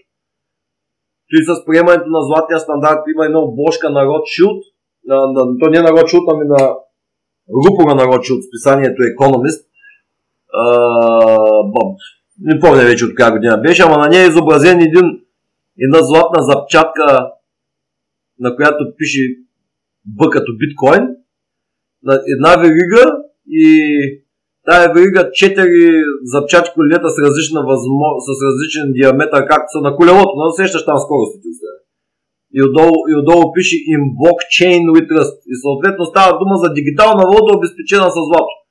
И тая обложка е много стара на, и, на, и тия планове бяха одобрени от Ротшилд и от а, този, какъв беше, какви бяха там, Барухите, този клан, който стои за тая BIS Bank International Statement или банката за международни разплащания или майката на всички банки или банката на всички банки. И това са много сериозни процеси, които десетилетия тикат. И там във времето не мога сега, аз нямам чак такива задълбочени наблюдения, пък доколкото разбирам, май никой няма, пък и дори да има не приказва за това. Наложи се няколко пъти да се отложи и нещо и явно вече му дойде времето. Им блокчейн with де факто става дума за блокчейн технология, валута базирана на блокчейн технология, обезпечена с злато. Ето от много години се говори. И отделно имаше там почти от 70-те години, мисля, че беше на една от обложките на Economist, на които има Феникс. За някаква валута, която се казва Феникс и е злато. Представете от 70-те години, защото а, 71 година при подписването на Ротшилд управляват златото на света. Той е от векове насам. И 71 година, подписвайки на Ямайската конференция това, то не е там какво се води, че не мога да се името на такъв документ, допълнение, да го наречем към Бретън-Лудското споразумение, което отвързва долара от златото и го закача за петрола, това е пряк удар на Рокфелер срещу Ротшилд. И реално сегашното създаване на БРИКС и връщането на злато като обезпечение, което всъщност е Базел 3, че златото се връща като обезпечение на валутите, защото сега беше, нали сещате, че до сега се говориш само за кошница от валути. Там бяха долар, евро, а, британски паунд и преди там 80-90 години вкараха иената и в момента в който я вкараха приключи японското економическо чудо. А, и сега се връща и златото, защото 70 години, там 71 или 2 година беше тази майска конференция, те изваждат златото от обезпеч, като обезпечение на валутата. После дълги години и десетилетия наред поставяха, че то злато вече не е никакво обезпечение. Нали? Помните време при нас да пишеш на банкнотата, тази банкнота е обезпечена с злато и всички активи на банката. Да. И те дълги години после разказваха за той, че златото вече не е никакъв интерес, че то е просто един от всичките метали, че там тата работа едва ли не е вече бита карта от живелица, минала за минал. Ето сега Ротшилд им взема реванш. И както казва Абрие Просов, тия елитни групировки, световните, те постоянно са конкуренция, си подливат вода и си правят мръсно и на други, и ните вземат превеси на другите и т.н. но никога не изчезват. Това са сили, които, както обяснявах за Китай, едната взема превес на другата, другата и се свира сферата на влияние, там зоната на интереси се налага да се намали приходите, които идват там, те, те, те, те, но не изчезва. Никога не изчезва. И затова се говори за тях, ще управляват света. И е много трудно да се наместиш там, в тия елити. Изобщо да деца викат да понапипаш там за какво става въпрос. Бъдещето. Добре, а като се приеме този златен стандарт, да. какво става с доларите? Нищо, аз доколкото разбирам, ще, ще бъде създаден а, такъв а, цифров дигитален долар, който пак ще бъде обезпечен с злато. На база той, което е в Форт Нокс. Тук е въпроса какво реално има в Форт Нокс, защото се говори, че там не е правена ревизия на той злато вече 30-40 години Тръмп май нещо се беше опитал да ходи да, да прави, да, да види кой има там. Даже мисля, че много беше от предизборните обещания. Той, ама май те и не отиде. Mm-hmm. И въпросът е, че ако златото на, на американското злато си е още в Форт Нокс, то ще има много силен долар. Пак. Все пак си говорим, че тук си приказваме за един от трите макроекономически региона. Америка си остава сила. Тя няма да изчезне. Добре, защо американците биха се върнали към златен стандарт за долара, след като в момента могат да си печатат неограничено долари, които... Защото в момента се печатат долари, но тези долари няма място където да бъдат инвестирани. Няма економическа схема от тяхната инвестиция, която да носи печалба и единственото, което се получава при печатането на долари е инфлация. Економиката е сциклила до толкова, че освен да забележи още от 2000-та година, аз поне там ги следя, .com, кризата, която беше, когато почнаха да наливат милиарди в интернет компании. И за mm-hmm. един момент, като, като се осъзнаха, че няма връщане, с балони се спукаха. Доди кризата. После 2008 година, той, което гръмна след 2000 година, като им гръмна балона с интернет компаниите, последва балона с недвижимото имущество. Да и той се спука. Разбираш ли? И те се виждат принудени да надуват балон след балон след балон, само и само и в един момент вече като се оказа, че няма и място за още нови балони и почнаха за тия количествени смягчения, буквално да изсмукват пари от економиката, за да контролират а, инфлацията. Само, че вече и той не могат да правят, защото те с такива темпо и печатат долари, че просто буф. И, и, и, има и, и, и количествени смягчения, те имат определен лимит там. Появи се едно обратно репо се нарича, ама ти са едни там такива с економически терминологии вътре, и аз не съм убеден, че съм съм на 100% ясни, ама имам някакви там общи познания. Детайли не съм се кмукал като почти всички други науки. Предпочитам да имам средни познания по различни науки, отколкото дълбоки само в една. Ерудиция. Да. Нещо, което явно ни православните и по-источните хора като цяло ценим за разлика от западните, където искат да си като кон скапаци. Да, да, да. Реално е. Абе, виж човек, за умните хора навсякъде са търсят. Ама умен, в смисъл, трябва да си имаш една специалност там, която да си да, да се изгаждаш в нея, но не трябва да спираш да се образуваш във всички останали сфери. Защото е, сега живеем в ерата на информацията и ако не искаш да изоставаш, трябва да учиш. Нон-стоп, цял живот трябва да учи човек. Ако не иска да не изостава, ако искаш да напредваш, трябва да учиш два пъти повече. Да. И, okay. и, и, и заради това се получава този много-много дълбок разрив между поколенията. Защото днешното поколение расте в ерата на информацията. Ви представяш ли се, ти, той интернет ти дава възможност да имаш достъп до всичката информация на света. Той е някакво, от гледна точка на преди 50 години, той е направо прозорец в, в безкрайното знание. Едно време в викингската митология върховния бог Один пожертвал едното си око, за да погледне в извора на мъдростта и от тогава се изразява в поезия. Но забележи върховния бог жертва едното си око, за да погледне в извора на мъдростта. И сега ти имаш в ръцете си той нещо, което ти дава достъп реално до този извор, да, да черпиш да пишеш от него колкото ти душа иска. И, а пък хората го използват да се държат един с друг и да пишат простоти в социалните мрежи. И да си качват да, вечерята и разходките там, къде ходи, до се снимаш, виж кой яду, да тага бътага. А пък до знанието никой, всички възможности останали само ние да се образуват. Това е... И деца си говорим предния път, дека не харесваш комунизма. Комунизма накара хората да учат. На сила дори, но ги караше да учат. А сега ето, свобода има, достъп до знания има и никой не учи.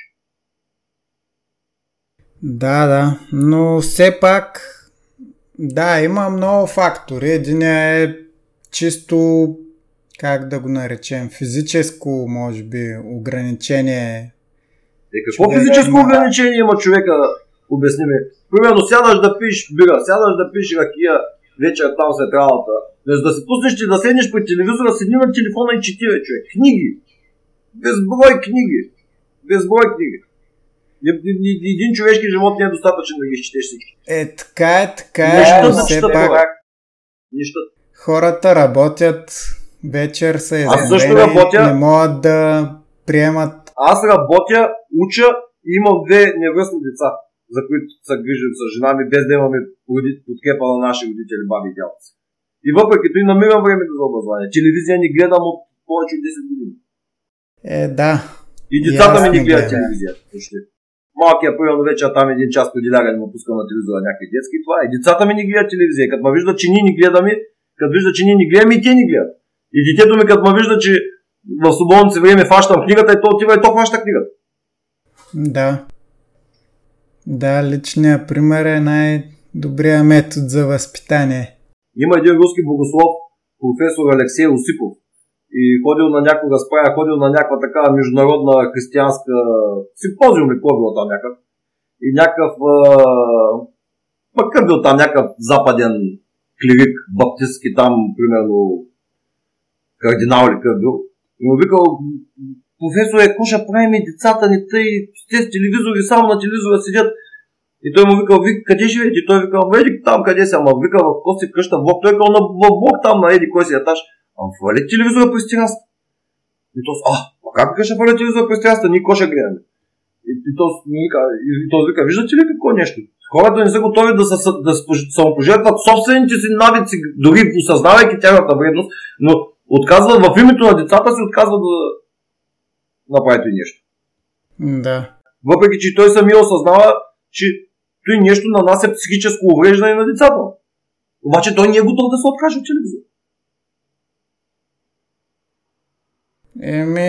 Е, човек християнин, при това в висок, с висока длъжност, който би трябвало да бъде духовно извесен и нали, веднага осъзнавайки той нещо да каже, Боже Господи, тук става въпрос за здравето на децата ми, името на децата ми съм готов на всичко, колко много работа съм готов да направя, пък за няма гледам телевизия. Това гледам телевизора и... Да. Всъщност За мен е естествено. Тоест не знам кога се развива действието, но в днешно време, като имаш интернет, е пълен абсурд за мен да гледаш телевизия. Не съм съгласен. Сега е още по. Сега е още по.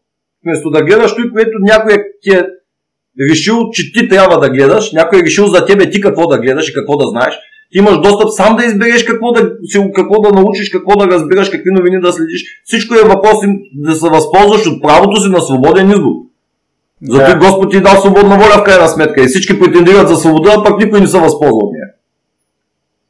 Иначе, иначе в името на свободата са готови да се захвърлят хилядолетната вяра и да, станат, да се върнат към езическите си корени, ама като става въпрос за свободата да се образоваш, че има война срещу православието, е Збигнев Бжижински, аз не помня той предния път дали го казах, когато каза Збигнев Бжижински, че най-големия враг на демокрацията след комунизма той било православието. И той какво да. означава? Че те най-много се страхуват от него, че той е нашето най-силно оръжие той, е което, около което ние трябва да се обединяваме. И ето съвременна Украина до голяма степен е тия всичките нацбати, той са хора, които са тотално отделени от православието, Тия хора са върнати към езическите си корени и в България забелязваме една също много притеснителна тенденция, примерно, че повече хора носят на вратовете си розетата от плиска, отколкото къс, православния кръст. А нашата религия, за разлика от западната, е животворяща, защото има, има два типа и човешка, и цивилизационна мотивация. Едната е витална, с стремеж към живота, а другата е мортална, с стремеж към смъртта. И, тази, и нашето православие, за разлика от римокатолическото християнство, нашето е устремено към живот, към живот вечен. Докато, защото като влезеш в църквата и виждаш иконите, виждаш Исус как възкръсва, Исус на небесата вече в той, дали там възкръснал вече. Докато влезеш в Римо-католическата катедрала и какво виждаш? Разпятието на среща. Исус е мъртъв. Отделно, ако погледнете, примерно, ето, примерно нацистска Германия е много типичен пример. Погледнете изкуството на, на, на, на тая държава. Каква зомбащина, каква, каква сивота, какви черни цветове, каква а, хората приличат на някакви мъртви сенки, такива, като излезли от ада. Направо на антиутопия, или как да го опиша. Докато нашата, нашата религия, нашата вяра е типично насочена, типично витална по характеристиките си насочена към живота. Всъщност да, има много различно усещане, като влизаш в православен храм и в католически. И наистина в православния някак си има много повече светлина. Да не говорим за образите, които и ти казвам. А тия образите, де, постоянно го повтарям предния път на Конфуций думите. Не слова и закони, образи и символи управляват света. Да. И има едно от покривните евангелия на Филип, мисля, да, на Филип беше, където се казва, че истината не слязла гола, демек разбираема такава в слово, а слязла облечена в образи и символи. Демек човека, който се докосва до боговдъхновението, че нали, пророц, до, нали, се казва, че а, в символа на вярата, че Светия Дух е говорил чрез пророците. И когато Светия Дух ти дава достъп до тези знания, тия божествени знания, които пророците раз, разказват и описват после, те ги виждат в образи и символи и през собствената си, със си, през собствения си мозък ги пречупват в слово. Да. И го записват, а той вижда образи. Та тъй. Аз а, Исках да се върнем на въпросното разглеждане на глобалните елити като корпорация и да питам този модел, който в момента представяш, проследял ли си го назад във времето? Тоест как се е развил и защото аз за мен е нещо ново и се опитвам да, на, да намеря логиката в него. Yeah, логиката, е, логиката е а, след а, реформацията. Тогава се заражда либерализма. Той е тия френски философи, мисля, че бяха Дерида, се казваше. Бетриери, Деритали бяха, кои бяха тия, които се явяват бащите на либерализма.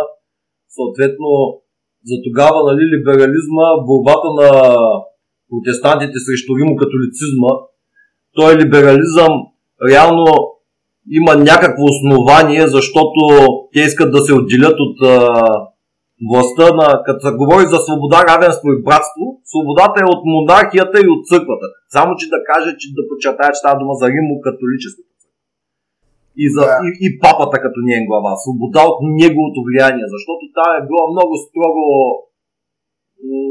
направо тирания. Бездушната римска тирания е това. Дето си говорихме за римското право. Всичко е по буквата на закона при тях. Да. И борбата срещу това заражда тя... Обаче в последствието и нещо се изражда страхотно. И след а, а, модерна, след модернизма, следва постмодернизъм. То даже не е модернизъм, защото модернизма е стила ми, той е модерн, следва постмодерн. А той е постмодерен, това е вече неолиберализма. И това е тоталното извръщаване на всичко. И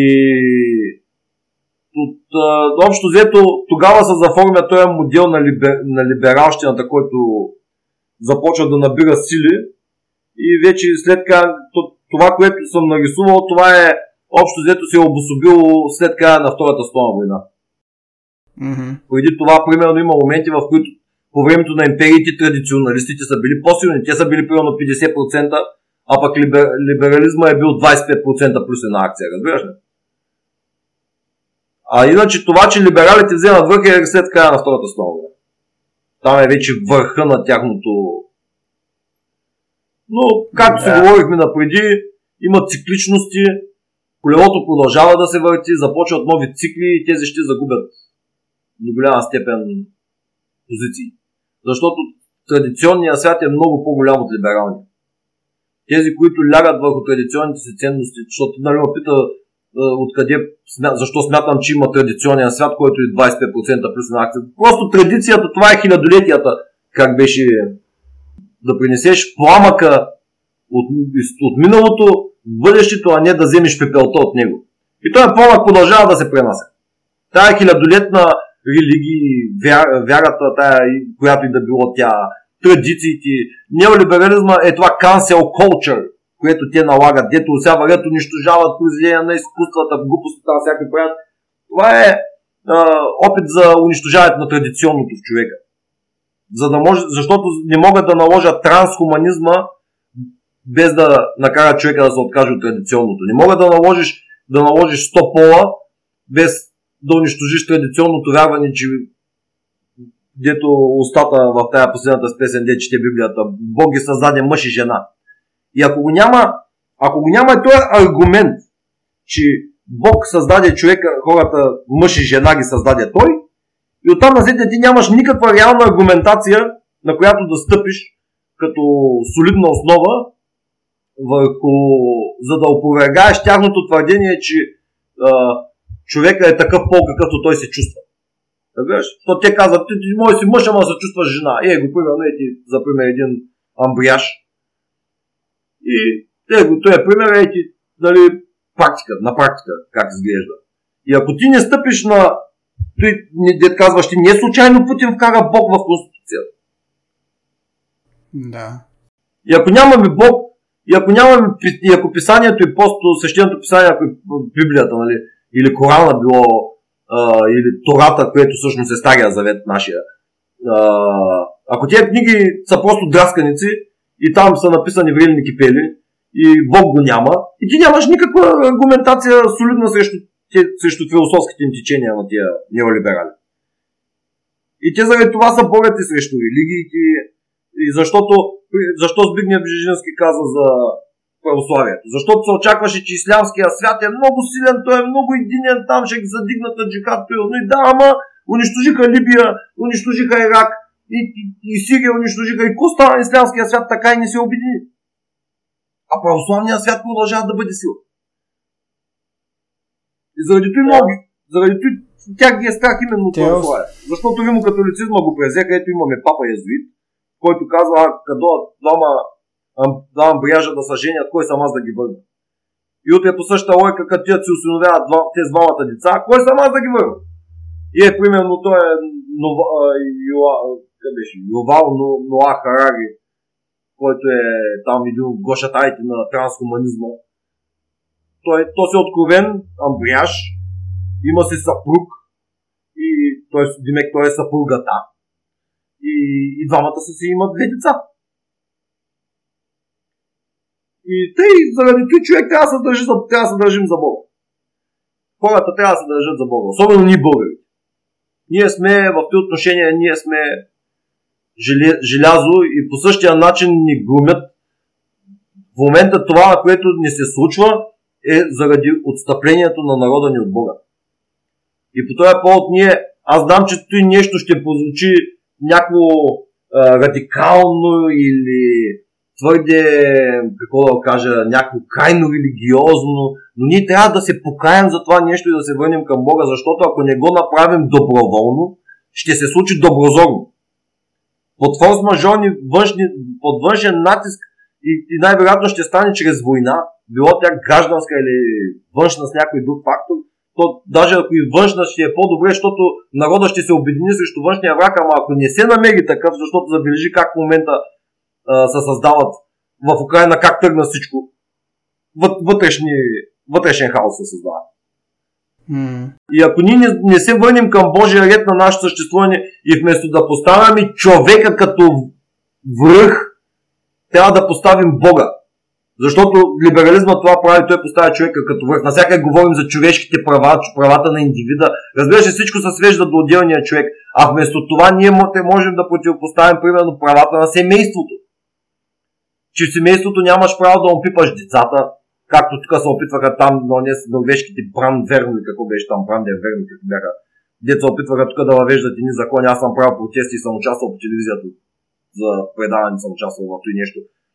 Защото да а, че обажда се комшията и казва, Ганчо се би дето и идват и ми вземат детето, дават го някъде на някого и почват да разследват. Аз съм по презумпция виновен, разбираш ли? И ми вземат детето и го дават на някой някъде и докато се изясни, че аз всъщност не съм го бил наистина и те ще ми го върнат, пък и крайна сметка детето, като не му нашариш един-два пъти задника, то, то няма респект, не може.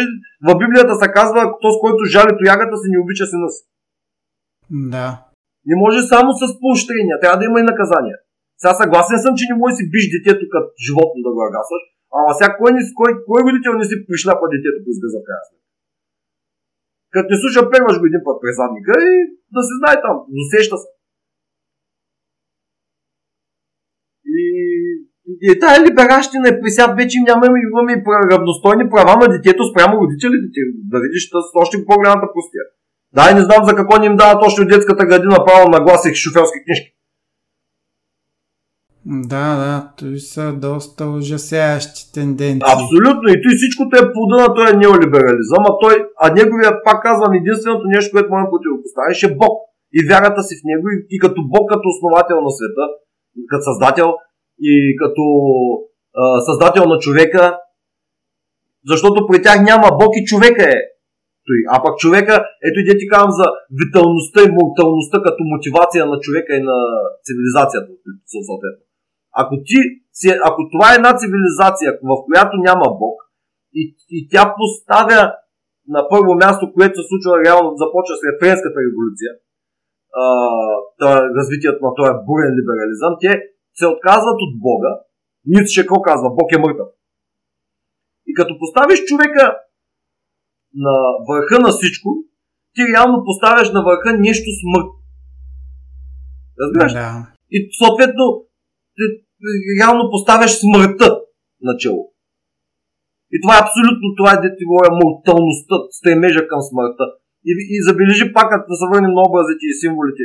Статуята на свободата, която е дарена от Франция на щатите, това е статуята на богинята Хеката. А тази богиня Хеката, това е богиня на подземния свят. А подземния свят е света на мъртвите. И, тя и, и, и там, нали, под земята съответно няма светлината на слънцето, съответно там цари пълен мрак и за да виждаш в тъмното, тя носи какво? Факел. Разбираш ли каква е символиката? И, и той нещо даже, е тая, е тая статуя на свободата, малко след Френската революция, не знам в какъв период от време, това е държавния, на държавния печат на Франция го има като символ. И, и е тия символика, и тая морталност на тая цивилизация я доведе до там, до където се намира в момента. И е Божий закон и, и природен такъв, че тази цивилизация ще бъде смляна от другата цивилизация, съответно от ислямската. да. Ще ги сдъвчат. И неизбежно е, това е неизбежен процес. Да не говорим, че тия процеси са изкуствено се катализират от някаква друга клика. Има, и тя, мисля, че същата смисъл, за да са защото нали, Европа е християнска по презумпция. И за да бъде унищожено християнството в Европа, тия трансхуманистите, де-факто този е план, който е базиран в Нью Йорк, новия Вавилон, който, чиято доктрина е трансхуманизма, те използват а, откровенията на свети Йоанн, Апокалипсиса, като пътеводител. Защото там се казва, нали, че те конника на Апокалипсиса, дето идват, първия е чума, втория глад, третия война и четвъртия смърт. И реално те създават изкуствена епидемия, което е конника чума, после създават изкуствена економическа криза и предизвикват глад, втория конник, после започват войните и накрая е смърт. Разбираш? И той изкуствено абсолютно се създава. Или поне се катализира. Хайде сега не знам дали самия процес е изцяло движен от тях, защото те по безумието си, отказвайки се от Бога, те сами стават жертва на това нещо. Но, но определено им се помага. В тази посока. Да. Е това, което по-окръгвано звучи специално за тези 120 милиона, това е много показателно. Че реално вече сме стигнали до третия конник. Война, че трябва да има враг, който да почне да ги презема. И тук пак да се върна на овие цитирах от Бог. Не сдвинем се когда свирепа и хун, кармана в трупа буде чари, че бъркал, че преджоба труповите. Един вид. Ще гори градове и в църквите ще вкарват табуни по нея и, и месото на белите братя ще пече. Аз пък че и с Рима го приведох. да. Гледам, че си качал той снимки на Путин на Атон. Между другото, сега да погледни сега тая снимка, която си качал, и забележи на жълтия знак какво има изобразено. На, жъл, на жълтото знаме. Е, той е двуглавия орел. Ето е на източната Римска империя. И, и същия е на Хабсбургите на флага и същото е на Русия на флага. И сега ще ти обадя още и на работа, човек. Значи, на, на, на, двоизмерно, на двоизмерния лист или там на, как, на каквото и да било двоизмерно, не можеш да го нарисуваш триизмерен символа, но всъщност герба на Русия, орела не е двуглав, а е триглав. Има в Санкт Петербург в кой музей беше и, и, на, и в някакви църкви руски съм го виждал той също. Орела е триглав. Има три глави. В едната ръка държи меч, в другата тая топката, която е с кръста отгоре, в другия е жезала. И това са трите власти военна, духовна и военна държавна и законодателна, мисля, че бяха. Меча го няма обаче на герба. То, на случая този, който е на, над главата на Путин е точно меча. Забележи. Да. На руски тая топка се нарича държава. Мгм. Като цяло, мисля, че можем да приключим. Надявам се да не съм досаждал. Да не е било банално. Е, не. Мисля си, че казвам неща, които по принцип мас-медийните анализатори ни говорят. Да, е, сега със сигурност неща, които... Допълват общата картинка, ако не е другото.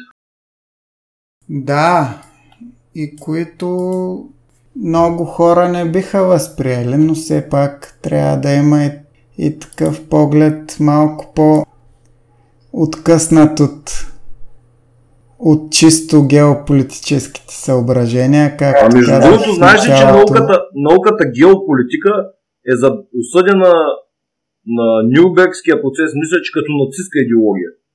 И е забранена като така. Интересно.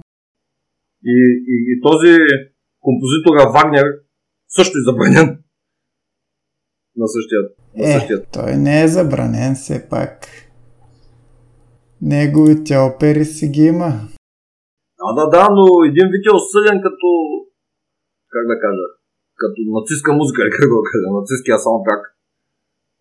А, е, аз тук чета разни неща, как разни корпорации са финансирали Хитлер. Да, да, да. Между другото, между другото предния път, докато стана дума за корпорации, си говорихме за BlackRock и за Vanguard и City Group, какви бяха там, City Street, Street City или City Street, City, как беше тази трета най-голямата корпорация. Че поинтересувах се малко по-дълбоко за тези корпорации става, се оказва, че реално това не са никакви, как да кажа, не са никакви толкова супер сили, какви ги изкарват. Реално се управляват пак по същия начин, по който ти обяснявам за структурата на властта. И общо взето се управляват от техните инвеститори. И реално, купувайки земята, примерно в момента BlackRock, изкупувайки земята на Украина, реално, примерно, Бил Гейтс се явява главния купувач, но той действа през BlackRock, защото BlackRock, нали, като под защитата там на а, корпоративното право, му дава анонимност. Той без да се осветява я купувата с такова, срещу някаква комисионна, доколкото разбрах, даже комисионната на тия корпорации е 0,3%. Е това, което остава за тях самите. А всичко останало са чужди капитали, с които те оперират. Да, и реално не са чак такива феноменални свърх наднационални сили, просто са инструмент, доколкото разбирам. И различните, такова, различните инвеститори в кавички ги използват просто за да си осигурят анонимност и защита на инвестициите през корпоративното право. Макар, че той дето го каза за Бил Гейтс, аз не знам той дали има толкова пари да изкупи украинската Ама не, не, не, тук не говорим само за Бил Гейтс. Аз го давам за пример, защото по принцип Бил Гейтс е един от най-големите купувачи на земеделски земи в света. Последните години. Да. да. Просто като пример го давам. Разбираш ли, не, не съм сигурен дали изобщо той стои зад тези покупки на земи или, или примерно Хабсбургите си изкупуват западна Европа, западна Украина или евреите си купуват южна Украина. Много, yes. много относително, но по принцип той са той е цялата работа по тези корпорации на кратко. И с това приключваме нашия брой. Ганчо, благодаря ти много за участието. Няма нищо и аз много благодаря за предоставената възможност. Да, мисля, че разказа доста интересни неща и на мен включително ми даде някои нови перспективи, през които да гледам геополитическите събития и процеси. Единственото, което мога да кажа аз в заключение, горещо препоръчвам на всички слушатели да започнат да се връщат към изконната ни православна вяра, да четат свещеното писание и да гледат през призмата на православието върху всичко случващо се по света. Е, да. Което на мен най-много ми е помогнало за опознаването на в някаква по-дълбок, по-голяма дълбочина или по-скоро да погледна от по-голяма височина върху тия процеси и наистина ми е помогнало да се изградя цялостен мироглед. Защото всички анализи, които четете по различна тематика, ви дават частичен поглед и само ако истински може да го структурирате той в цялостна картина, ако гледате от максимално висока гледна точка.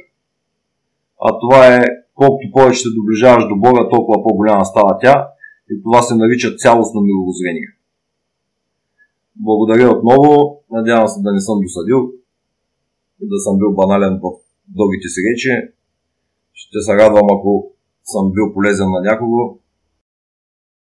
Със сигурност, със сигурност. Аз мога само да се съглася с тебе и дай Боже все повече българи да прегръщат православието и да го възприемат като своя ценностна система, защото наистина няма, няма нищо по-добро и няма по-добро обяснение на Вселената от Божието Слово, което ние като късметли, или да го кажем, просто по Божия благословия сме родени православни. Имаме най-истинния поглед върху същността на света и на Вселената. Между другото, нашата религия, православната на английски се нарича ортодокс. Означава ортодоксална. И понеже ми по принцип ортодоксалното антонима на ортодоксално е парадоксално. Парадоксално е това, което се променя неочаквано, ортодоксално е това, което не се променя. И да. реално нашата, нашето православие, в сравнение с всички останали християнства, кавички, е най-близо до първото и истинното слово на Христос и сме най-близо до оригиналния вариант, който е, се е зародил. А всичко останало във времето се е извръщавало и се е изменяло. И благодарение пък на ортодоксалната си вяра, ние сме способни на парадоксални действия. И тук Бисмарк, където казва, каквото и да измислите срещу Русия, тя винаги ще ви отговори с непредсказуема глупост. Това е пример за парадоксалните възможности на православния народ. Та, вяра. Вяра, там е спасението. Гражданското общество е химера, създавайки общности, а общностите трябва да се създават единствено и само в църквата. Там е мястото, където наистина хората, там човека за човека не е вълк, а е брат и ближен. Да. Това е от нея. Дай Боже. Дай Боже православието отново да укрепне. Само преди 100 години българите на бойното поле са правили такива подвизи, именно защото са били общност, благодарение най-вече на вярата. И човек за човека е бил брат. Дай Боже отново да доживеем такива времена, когато българите ще бъдем сплотени. А пък както Христос казва и както състои най-вече са печелени, е, руснаци са печелили световните войни, с думите на уста, че няма по-голямо благо от това да дадеш живота си за ближния за брата си. Да. Да положиш душата си за брата си, за ближния. Та така. Благодаря отново. И аз благодаря. Дани, благодаря ти на тебе. Благодаря се.